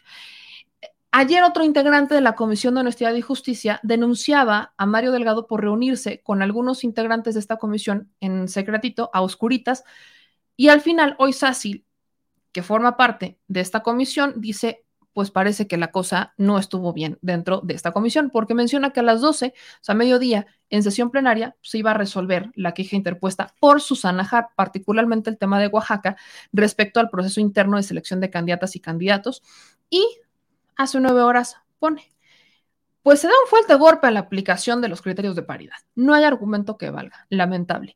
Respecto a la transmisión pública de las sesiones, nuevamente fue negada por 3 votos en contra, argumentando que no estamos obligadas, cero progresividad. El planteamiento de los resolutivos fue diseñado de tal forma que ni siquiera se entró al estudio de fondo del asunto, pese a las pruebas aportadas por Susana Harp. En consecuencia, emití un voto en contra, con la emisión del voto particular que podrán consultar posteriormente. ¿Qué dice Sácil? Que pues son 5 integrantes de la comisión, 2 los conocemos, de hecho conocemos a los 5, pero 2 que son Sácil y Virgilio, no me acuerdo si así se llama, ahorita se los pongo, votan en contra de la resolución porque no se discuta a fondo la impugnación que hace Susana Harp. No lo discuten a fondo, lo dicen no funciona, vámonos, se queda como está. Y también menciona que estos 2, muy probablemente, pidieron que se hiciera una transmisión en vivo sobre la sesión. Que fuera una transmisión en vivo, ahora sí vamos a hacer un ejercicio de transparencia, que fuera una transmisión en vivo, y que los otros 3 dijeron negativo, camarada. Entonces, al no hacer esta comisión de honestidad y justicia, pues resuelve de forma muy ambigua, por ahí mencionan muchos, de una forma bastante ambigua resuelve, y ahora sí que, pues I'm so sorry for you. Así lo diría la tía Niurka, I'm so sorry for you. Así que, ¿qué pasa, por ejemplo, con el caso de Susana Harp? Susana Harp ya dijo que se va a ir al tribunal, ¿no? Eso lo había mencionado desde un inicio en la entrevista que tuvimos con ella, que la vamos a retransmitir el domingo, si no estoy mal, en la noche, nos mencionó que ella pues está siguiendo las reglas tal cual, ya fue a la Comisión Nacional de Honestidad y Justicia, y entonces estaba esperando que le resolvieran. En el momento en que le resolvieran, dependiendo de lo que se diera, pues entonces ella se iría al Tribunal Electoral. Lo que hizo Susana, exactamente eso. Está anunciando Susana Harp que se va al Tribunal Electoral. En un comunicado que emana Susana Harp dice que esto no se termina, afirma que se va a dar al conocer el resolutivo sobre su impugnación, pues se va al Tribunal Electoral del Poder Judicial de la Federación y esa será la última instancia. Recordemos que electoralmente esta es la última instancia, así que luego de que la Comisión Nacional de Honestidad y Justicia decidiera ni siquiera discutir de fondo la igualdad sustantiva ni tampoco hacer valer los derechos políticos, la senadora Susana Harp se va a la Sala Superior del Tribunal Electoral del Poder Judicial para que esto resuelva.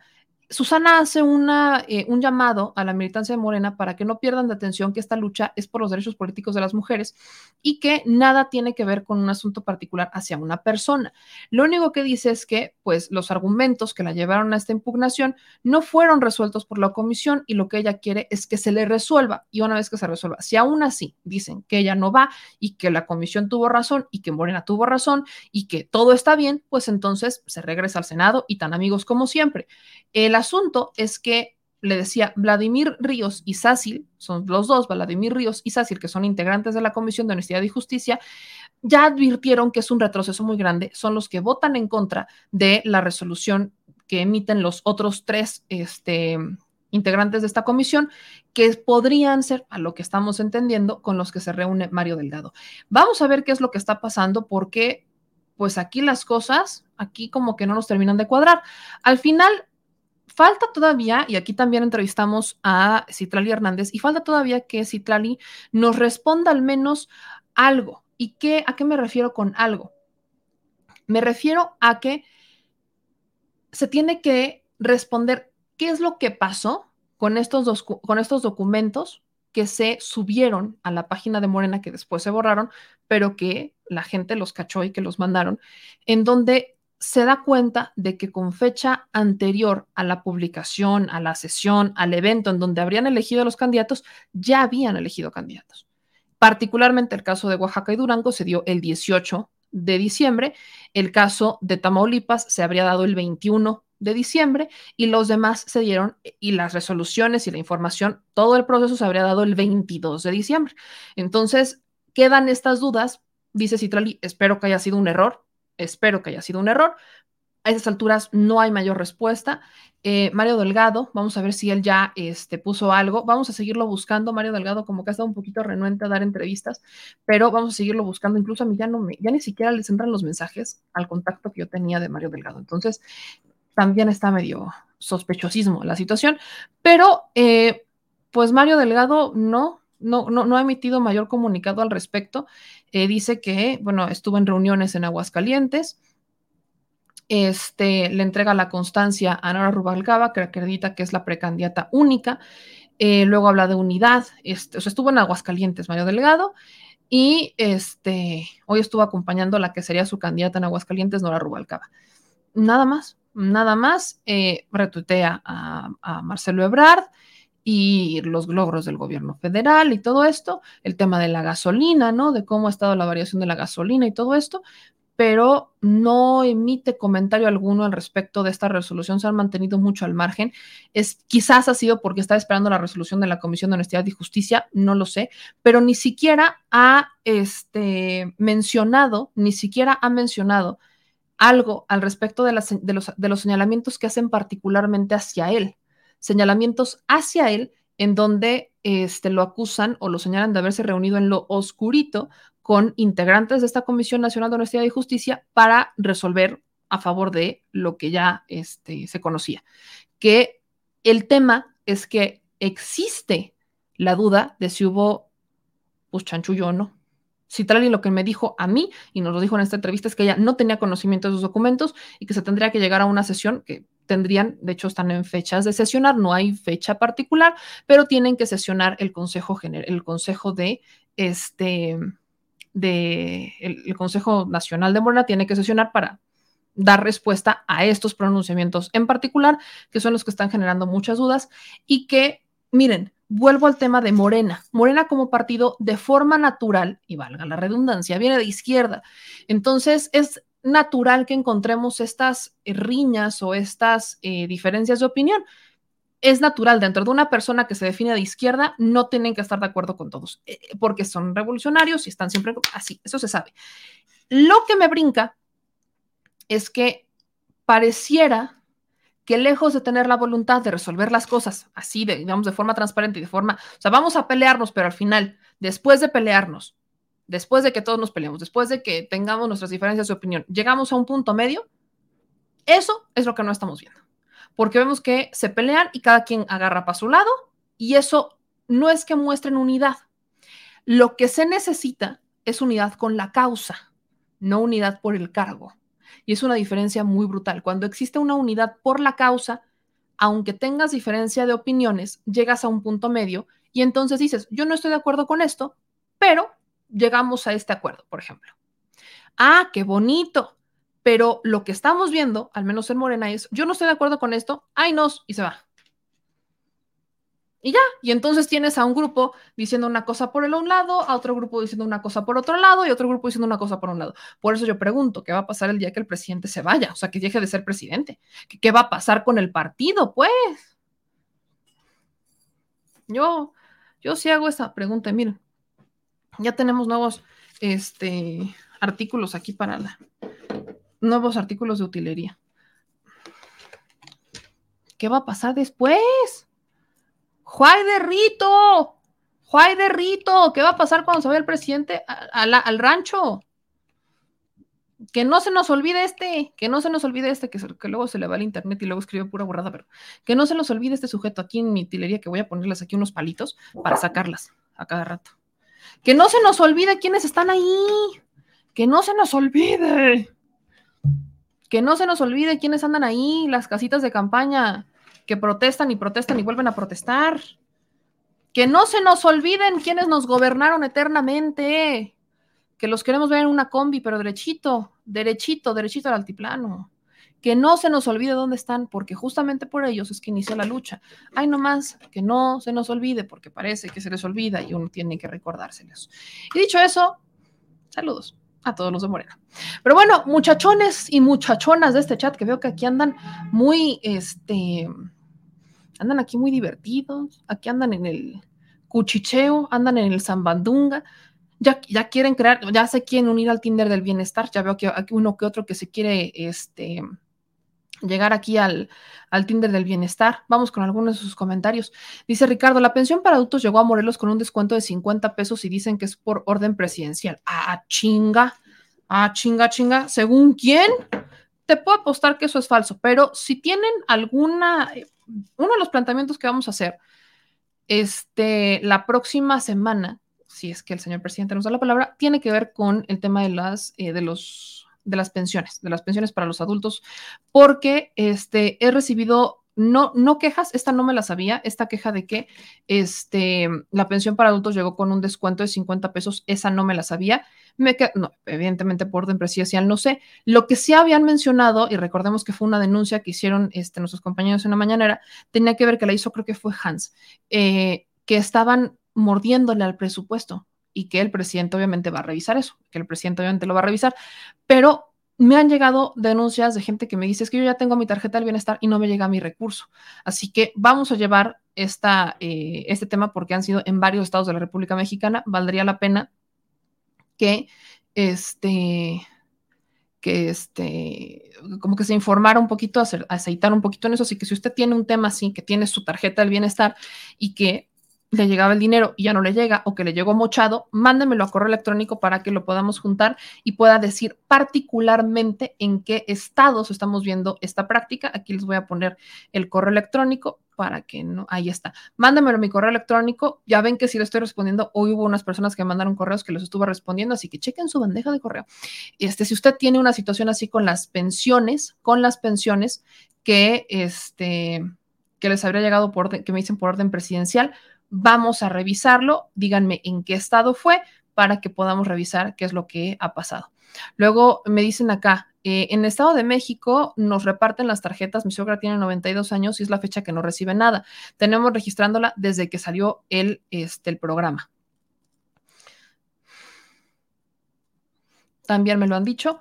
Mándenme, si tienen fotografías, mándenmelo por favor. Luego dicen, los influencers ya llegaron a Canadá, volaron a Panamá, fueron con comprobantes de vacunas falsas, fueron detenidos.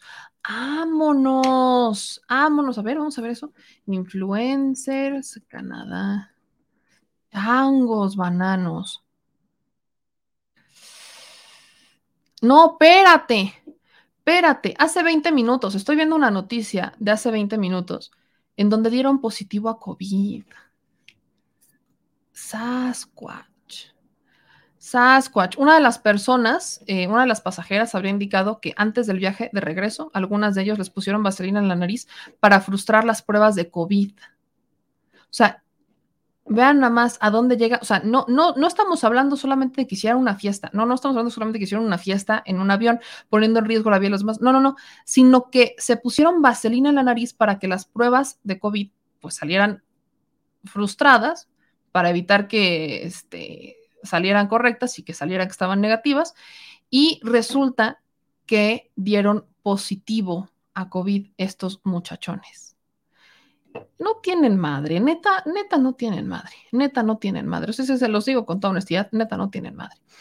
Dice, Elvia, ¿qué sabes de la denuncia de Hertz Manero? Está interesante, saludos. Ayer lo platicamos sobre el tema de Hertz Manero versus Santiago Neto, ayer lo platicamos, y si hablan de la denuncia hacia Hertz Manero por parte de su familia política, también hay una entrevista que van a ustedes a ver en que van a ver directamente en nuestro canal que hicimos con la familia política de Hertz Manero, en donde ellos explican el caso parte, porque obviamente pues es un tema bastante largo. Luego aquí me dicen, a mí hoy me trajeron de oficina a otra y no me pagaron, dice Lili San. ¿Cuál es tu correo? Pues miren, ahí está. Ese es mi correo, Florencia. Ahí está mi correo, ahí lo tienen. Dicen aquí en sus comentarios, me estaría muy bueno que toques el tema de nuestros migrantes con los consulados. También, ¿qué tema particularmente de los migrantes con los consulados? Les voy a explicar por qué. Porque es una constante. Estos temas, los temas que tienen que ver con la Secretaría de Relaciones Exteriores, y yo agradezco mucho que exista la apertura con el jefe de la oficina de Marcelo Ebrard, que le mando un abrazo, porque tengo contacto directamente con él. Lo hemos entrevistado y demás. Entonces, todos estos casos que tienen que ver con los consulados y demás, se los hago llegar de forma directa, ya que es una denuncia recurrente que se hace en las mañaneras. Entonces, para no repetir lo que ya han preguntado otros compañeros en la mañanera, si me pueden ayudar con más información, cosas que surjan nuevas, o incluso díganme, ¿sabes qué? Es que no se ha solucionado absolutamente nada. Díganme, porque al que estamos buscando es al director de servicios consulares, es al que queremos entrevistar para que él pueda resolvernos las dudas. Luego nos dicen acá en sus comentarios, Meme, soy de Guerrero y todavía no se resuelve, todavía no me llega el trámite, por ejemplo. Luego aquí nos dicen, una pregunta, ¿siempre en qué consistió la falla de todo? Son varios los que me preguntan con el tema del audio de la mañana. No sé qué pasó. O sea, todo estaba bien conectado y lo que le contaba al productor es que como andamos hormonales, como que me desconcentro muy rápido. Entonces, las mujeres me entenderán, cuando andamos hormonales, pues a cada quien le pega de forma distinta, y hoy yo andaba pues muy desconcentrada. Entonces, cuando pasa eso, ¿qué es lo que hago? Empiezo con el programa y me empiezo ya como que agarro el hilo y ya empiezo a leer los comentarios para no irme como hilo de media y no desconcentrarme tanto y no debrayar tanto. Entonces, pues como nunca habíamos tenido problema con este nuevo micrófono y la conexión siempre hacía exactamente igual, me confié y no puse los comentarios para verlos. Ahora, otra cosa, me llegan con un retraso los comentarios. Mientras ustedes lo están poniendo, a mí me llega con un retraso de... Pueden ser unos 5 segundos, pero de verdad se sienten como una eternidad cuando tienes una falla técnica. Así que una disculpa a todos con el tema, ya por eso hoy inicié así como él. Me oyen, me escuchan, me sienten, para que no tuviéramos falla, pero lo único que hice fue desconectar y volverlo a conectar. O sea, no había realmente nada diferente, así que pues fallas técnicas que surgen. Luego acá nos dicen... El video de la familia política de Hertz se corta en toda la transmisión. Lo están saboteando. Se corta en toda la transmisión. Creo que se veía muy bien yo ahorita lo voy a revisar. Qué bueno que me dices. ¿El de Facebook o el de YouTube, Adolfo? Para que lo pueda... Bueno, ahorita reviso los dos. Luego acá nos dicen, Mexitel no sirve. El micro lleva pilas, no, este no lleva pilas, mi querido Alfredo, este sí no lleva pilas. Me encantaría enseñárselos, pero no voy a mover todo lo que tengo aquí. No, este no usa ningún tipo de pilas. Este solamente se enchufa a la computadora. Y ya, nada más eso. Luego aquí nos dice Meme, en Coacalco, Estado de México, la pensión adulta mayor llegó por 3,850 cuando debería de haber llegado a 3,900, según las noticias. Tengo entendido que les tendría que haber llegado a 3,850, que ese era el monto completo. Lo voy a revisar, pero se los voy a confirmar. Luego aquí nos dicen, hinche desmadre por todos lados. Luego nos dice aquí, Antolín, poquito. Meme, aquí en Nueva York todo está bien, dice Seco.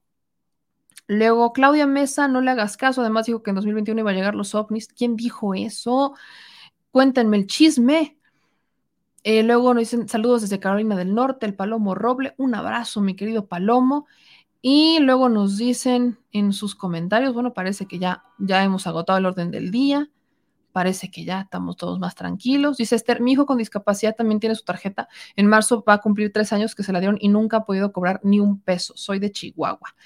Ok, mándenme correos electrónicos para que pueda yo hacer como un compilado y entonces decirle al presidente, en el estado tal tenemos tal cosa y tal cosa, en estado, para que pueda hacer un planteamiento con el mismo tema, porque ahora sí parece que, o al menos es lo que nos dijeron, que sí se van a poner un poquito más rudos en la mañanera para que solamente hagamos 2 planteamientos y no nos pasemos. ¡Qué bueno! 2, casi 3. O sea, 2.5. Voy a procurar hacer 2.5. O sea, 2 y 1 rápido. 2 y 1 rápido, como le hice en esta mañanera. 2 y 1 rápido. 2 y 1 rápido. Dice, ven, porfa, checa. El chavo creo que tiene 15 años, dice Ángel Vite. El monto de la pensión para adulto mayor es de 3,850. Por eso les digo que creo que el monto es de 3,850, no de 3,900. Según las reglas de operación, 3,850. Aguas con lo que leen en los medios, porque yo también tenía entendido que el monto es de 3,850, no 3,900. Aguas con eso. Ahorita les digo, se los verifico, pero según yo el monto es de 3,850. Y nos dicen acá, la cantidad del depósito lo confirmó Ariadna Montel, 3,850. Ven, les digo, 3,850 es el monto. Entonces, pues no más. Aquí nos dice Fernanda, el apoyo del bienestar para adulto mayor es de 3,850, para discapacidad de 2,800. Gracias. Aquí nos dicen, está Neftalí publicado en la página del bienestar. ¿Quién se perdió? Pásenme la información, Ángel. Me dices un chavo de 15 años que se perdió. Oiga, pásenmelo. Dice Rubén que él tiene recibos de 3,900. Dice Rubén que tiene recibos de 3,900. Ok. Pero no tendrías por qué, ¿o sí? Lo que nos dicen es la publicación de un chavo que se perdió. Bueno, pues échamela, mándamela por Twitter para que le podamos dar retweet. Dice, me pedimos ayuda a un migrante que murió en Colorado por COVID y se debe $15,000 y se quiere repatriar el cuerpo. ¿Dónde te escribo? Por correo. Mándenmelo por correo para que todos... miren, habrá asuntos que a veces digan, es que ¿por qué no lo planteaste en la mañanera? Porque o se los planteo directamente a Atención Ciudadana, Leticia Ramírez, o se los planteo directamente a la primera persona que es la que nos puede responder. En los casos que tienen que ver con la Secretaría de Relaciones Exteriores, el planteamiento primero se lo hago a la Secretaría de Relaciones Exteriores. Si no me pelan, me ignoran o no me dan respuesta, entonces ya lo llevo a la mañanera. Pero mándenmelo, ¿no? Mándenme toda esa información. Ahí está apareciendo mi correo. Y bueno, dicho eso, dice aquí, alguien puede sacar más de 3,850 porque no sacó todo en la anterior. Gracias a nuestro querido Marco. Y luego dice Alex, meme, ¿qué sabes de Pablo Gómez de la UIF, de la Unidad de Inteligencia Financiera? Desde que llegó no ha hecho nada. Ha defendido mucho al presidente, eso ha hecho mucho Pablo Gómez. Creo que estaba, bueno, al menos lo último que supimos de Pablo Gómez es que está buscando una nueva forma de colaborar con el fiscal. El problema es que parece que el fiscal está ensañado con Santiago Nieto y quiere investigarlo hasta por ahí. Vamos a investigar cómo está siendo la situación ahora, Pablo Gómez. No hemos visto mayor información. Recordemos que es una unidad técnica. No desconfío de Pablo. Creo que Pablo Gómez, si algo tiene en su currículum, es realmente una clara intención de combatir a la corrupción y la impunidad y demás, pero no es un perfil técnico, es un perfil político. Así que vamos a ver cómo está la situación particularmente con él. Vamos a, hay justamente que voltear a ver lo que está pasando con estas, sobre todo con la Unidad de Inteligencia Financiera, qué están haciendo, qué no están haciendo. Eso sí, considero que es importante, que bueno que me lo recuerdan. Hasta el momento, bueno, le repito, creo que no, pues no hemos visto mayor tema. Y podría ser por este ajuste de las formas en las que está operando la Unidad de Inteligencia Financiera. Pero bueno, oigan, ya nos vamos. La próxima semana vamos a tener programas importantes. Tenemos que hablar sobre uno de estos grandes mitos, leyendas urbanas que están circulando últimamente, que tiene que ver con la deuda de México. Les voy a dejar así, no los voy a dejar picados, porque yo aquí los quiero dejar enchilados y picados. El único retweet que emitió Felipe Calderón el día de hoy fue para retuitear esta columna de Fausto Barajas, en donde habla de un endeudamiento a México, de un aumento de la deuda por culpa de Andrés Manuel López Obrador. Voy a buscar a un economista que se lo explique en términos reales, pero si usted lee la columna, no hay argumentos en donde diga se contrató deuda, no hay ninguna contratación de deuda. Solamente hay argumentos de cómo, y se lo voy a leer, dice, entre noviembre de 2018 y noviembre de 2021, el saldo de la deuda bruta en México se incrementó en 2.7 billones de pesos, al pasar de 11.2 billones a 13.7 billones. De esta forma, se supera al endeudamiento de 2.6 billones de pesos de la administración del presidente Peña para un periodo similar entre 2012 y 2015. Más atrás se ubica el aumento de la deuda de 1.9 billones durante la administración del presidente Calderón. que así se endeudó. Pero bueno, este es el único argumento que utiliza. Pero no menciona, es que se contrató una deuda. No, no, no. El problema aquí es que cuando hacen este tipo de opiniones, omiten mencionar el tema de cómo se está, cuál es el valor que tiene nuestra moneda. Ese es el problema. Obviamente, hay muchos factores aquí que intervienen. La inflación, el valor de la moneda, el tema de los combustibles y demás. Pero cuando hablamos de deuda, si no se ha contratado deuda, ¿cómo es posible que tengamos un estado más endeudado? Bueno, la deuda pareciera crecer cuando el precio se está depreciando frente al dólar y cuando la economía se reduce si tomamos los términos del PIB. Estamos en reajustes económicos, crisis económica, hay una inflación importante en el mundo, no solamente en el país, en el mundo, y estamos en pandemia. Vamos para, este es el segundo año, ¿no? Estamos 2020, vino pandemia, 2021 y estamos empezando 2022. Cuando hablan de endeudamiento del país, lo que no le están explicando es con base en qué lo están valorando, porque no le están mencionando los asuntos que tienen que ver alrededor, porque no se ha contratado deuda. Y si usted se atreve a leer toda la columna, no encontrará un argumento en donde digan, es que el presidente adquirió una deuda con... No, no lo ha hecho. Lo único que ha pasado es que estamos en una situación de ajuste económico, pero, eso es lo que aparentemente incrementa la deuda. No es que la incremente, es que nuestra moneda, y de hecho es la que menos se ha depreciado, y es lo que tampoco le dicen, la que menos se ha depreciado de todas las monedas que están justamente en crisis por el tema de la pandemia del COVID-19. Así que esto es uno de los temas a los que le vamos a estar dando vuelta a partir de la próxima semana, porque hay mucho desinformado por allá, oiga, hay mucho desinformado. Entonces, esas afirmaciones que existen sin acreditar, pues vamos justamente a desmentirlas cómo lo explican los economistas, porque aunque el presidente lo explicara en la mañanera, aunque el presidente lo dijera en la mañanera, y que sobre todo enfocado a eso está el informe económico que se va a dar todos los primeros jueves de cada mes, insisten en el tema. Entonces, pues uno tiene que buscar a economistas, hacer debates para que la gente diga, ah, bueno, ya lo dijo una persona que es economista y no el presidente. Tenemos que hacerlo, tenemos que hablar de todos estos temas que son económicos y con los que quieren tergiversar mucho la información. No se crea todo lo que le dicen en las benditas y maravillosas redes sociales. Acuérdese que existe mucho tío o tía desinformador que antes le mandaba violines y ahora le manda memes de López Obrador. Nada más ahí le encargo. Dicho eso, ya nos vamos. Nos vemos el lunes, mis chilitos en el detrás. No, espérense. Estén pendientes. No sé si el lunes vamos a tener detrás de la mañanera, pero le voy a explicar por qué. Porque nos vamos a la IFA. Bueno, no sé si el lunes va a haber detrás de la mañanera. Tengo que ponerme de acuerdo con el señor productor. Yo creo que no nos va a dar tiempo porque tenemos la cita tempranito ahí en el AIFA. Es que yo estoy muy emocionada, quiero ir a ver los baños.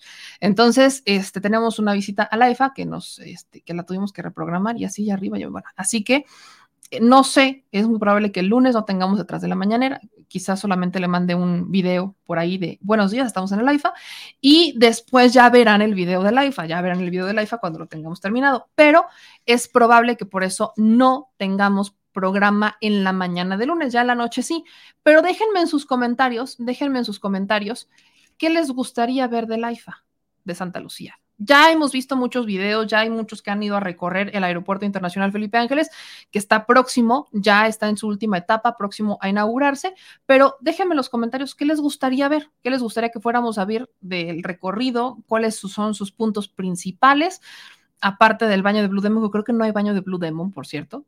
O sea, sí hay técnicos y rubros, pero creo que Blue Demon no está. Bueno, díganme qué es lo que quieren ver, particularmente del Aeropuerto Felipe Ángeles, y eso lo tomaremos en cuenta para cuando pongamos el recorrido, para que usted lo pueda ver. Aparte del museo, ok, hablan sobre el museo y sobre los baños, ok. Así que bueno, déjenme los comentarios y nos vemos el lunes probablemente en la tarde, bueno, en la noche. Así que déjenme aquí en los comentarios, nos vemos el lunes y muchas gracias.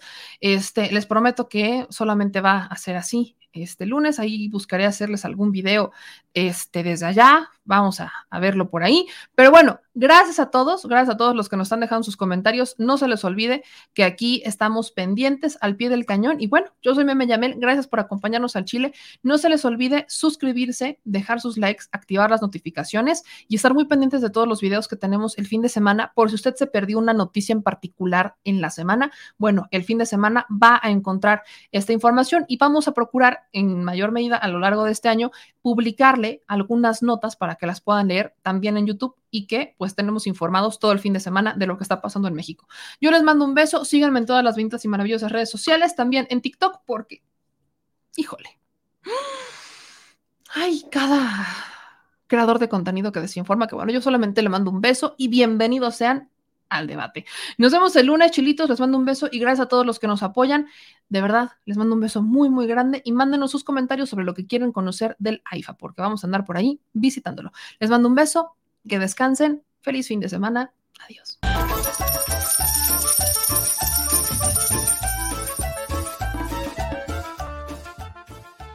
Al Chile. Recuerda que una forma de apoyar nuestro proyecto e impulsarnos a generar más y mejor contenido es a través de los superchats en nuestras transmisiones en vivo. Solo tienes que dirigirte al recuadro donde escribes mensajes, darle clic al símbolo de moneda, colocar los datos de tu tarjeta bancaria, el monto a donar y de forma inmediata se verá reflejado en un recuadro de color con el mensaje de tu preferencia. Otra manera, por si no nos alcanzas a ver en vivo, es ir a la descripción de nuestro video de YouTube, darle clic a la liga de PayPal y repetir el proceso como en los superchats. Ese recurso llegará directo a nuestra cuenta bancaria. En Facebook también puedes apoyarnos de forma mensual.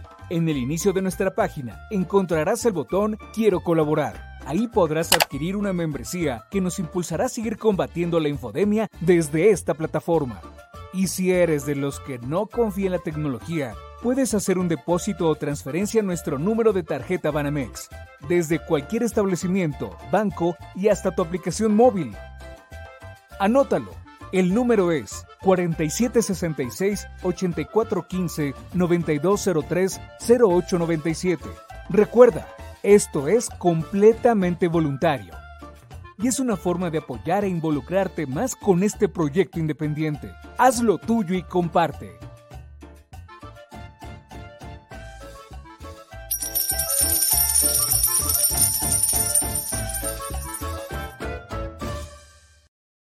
Si estás en Puebla y quieres un café que de verdad sepa a café, ve a Georgian Café. Vas a encontrar postres, variedad de cafés y tés, pero sobre todo un precio justo y sabor inigualable. Por la pandemia, su servicio es solo para llevar, pero de verdad no te lo puedes perder.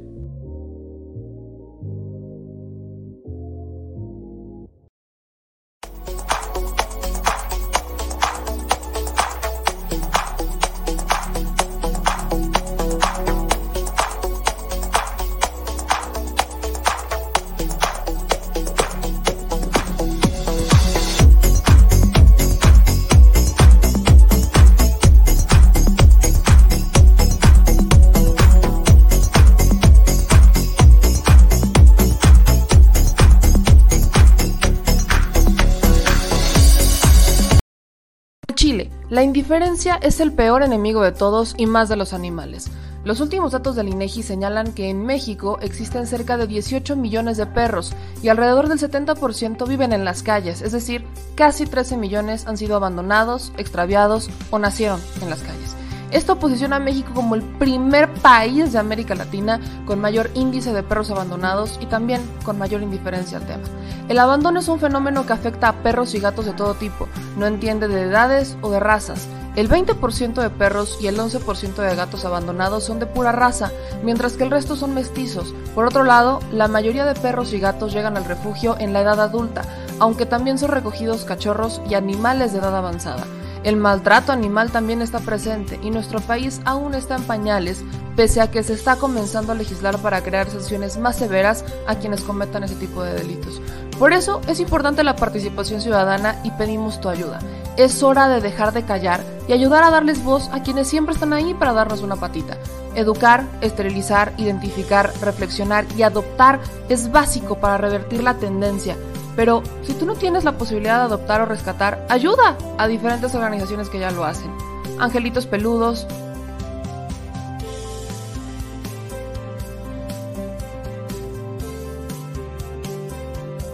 Amor Sin Raza.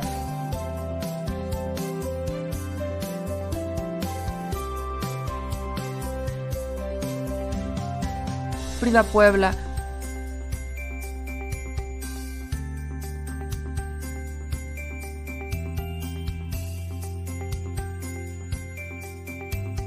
Rivera Rescue.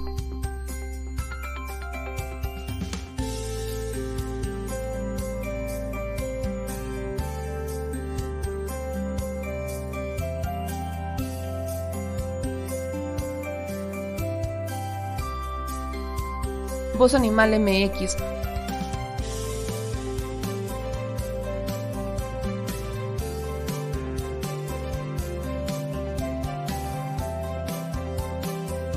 El Albergue San Cristóbal.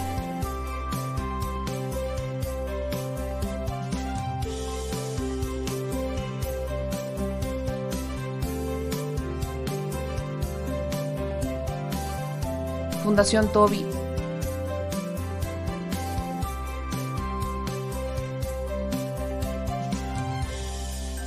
O Patitas Invisibles son algunas de las organizaciones a las que constantemente donamos y apoyamos, pero no es suficiente. Ayúdanos a que sean más voces las que salven vidas. Sus patitas, de verdad, pueden salvar tu vida. Difunde y dona.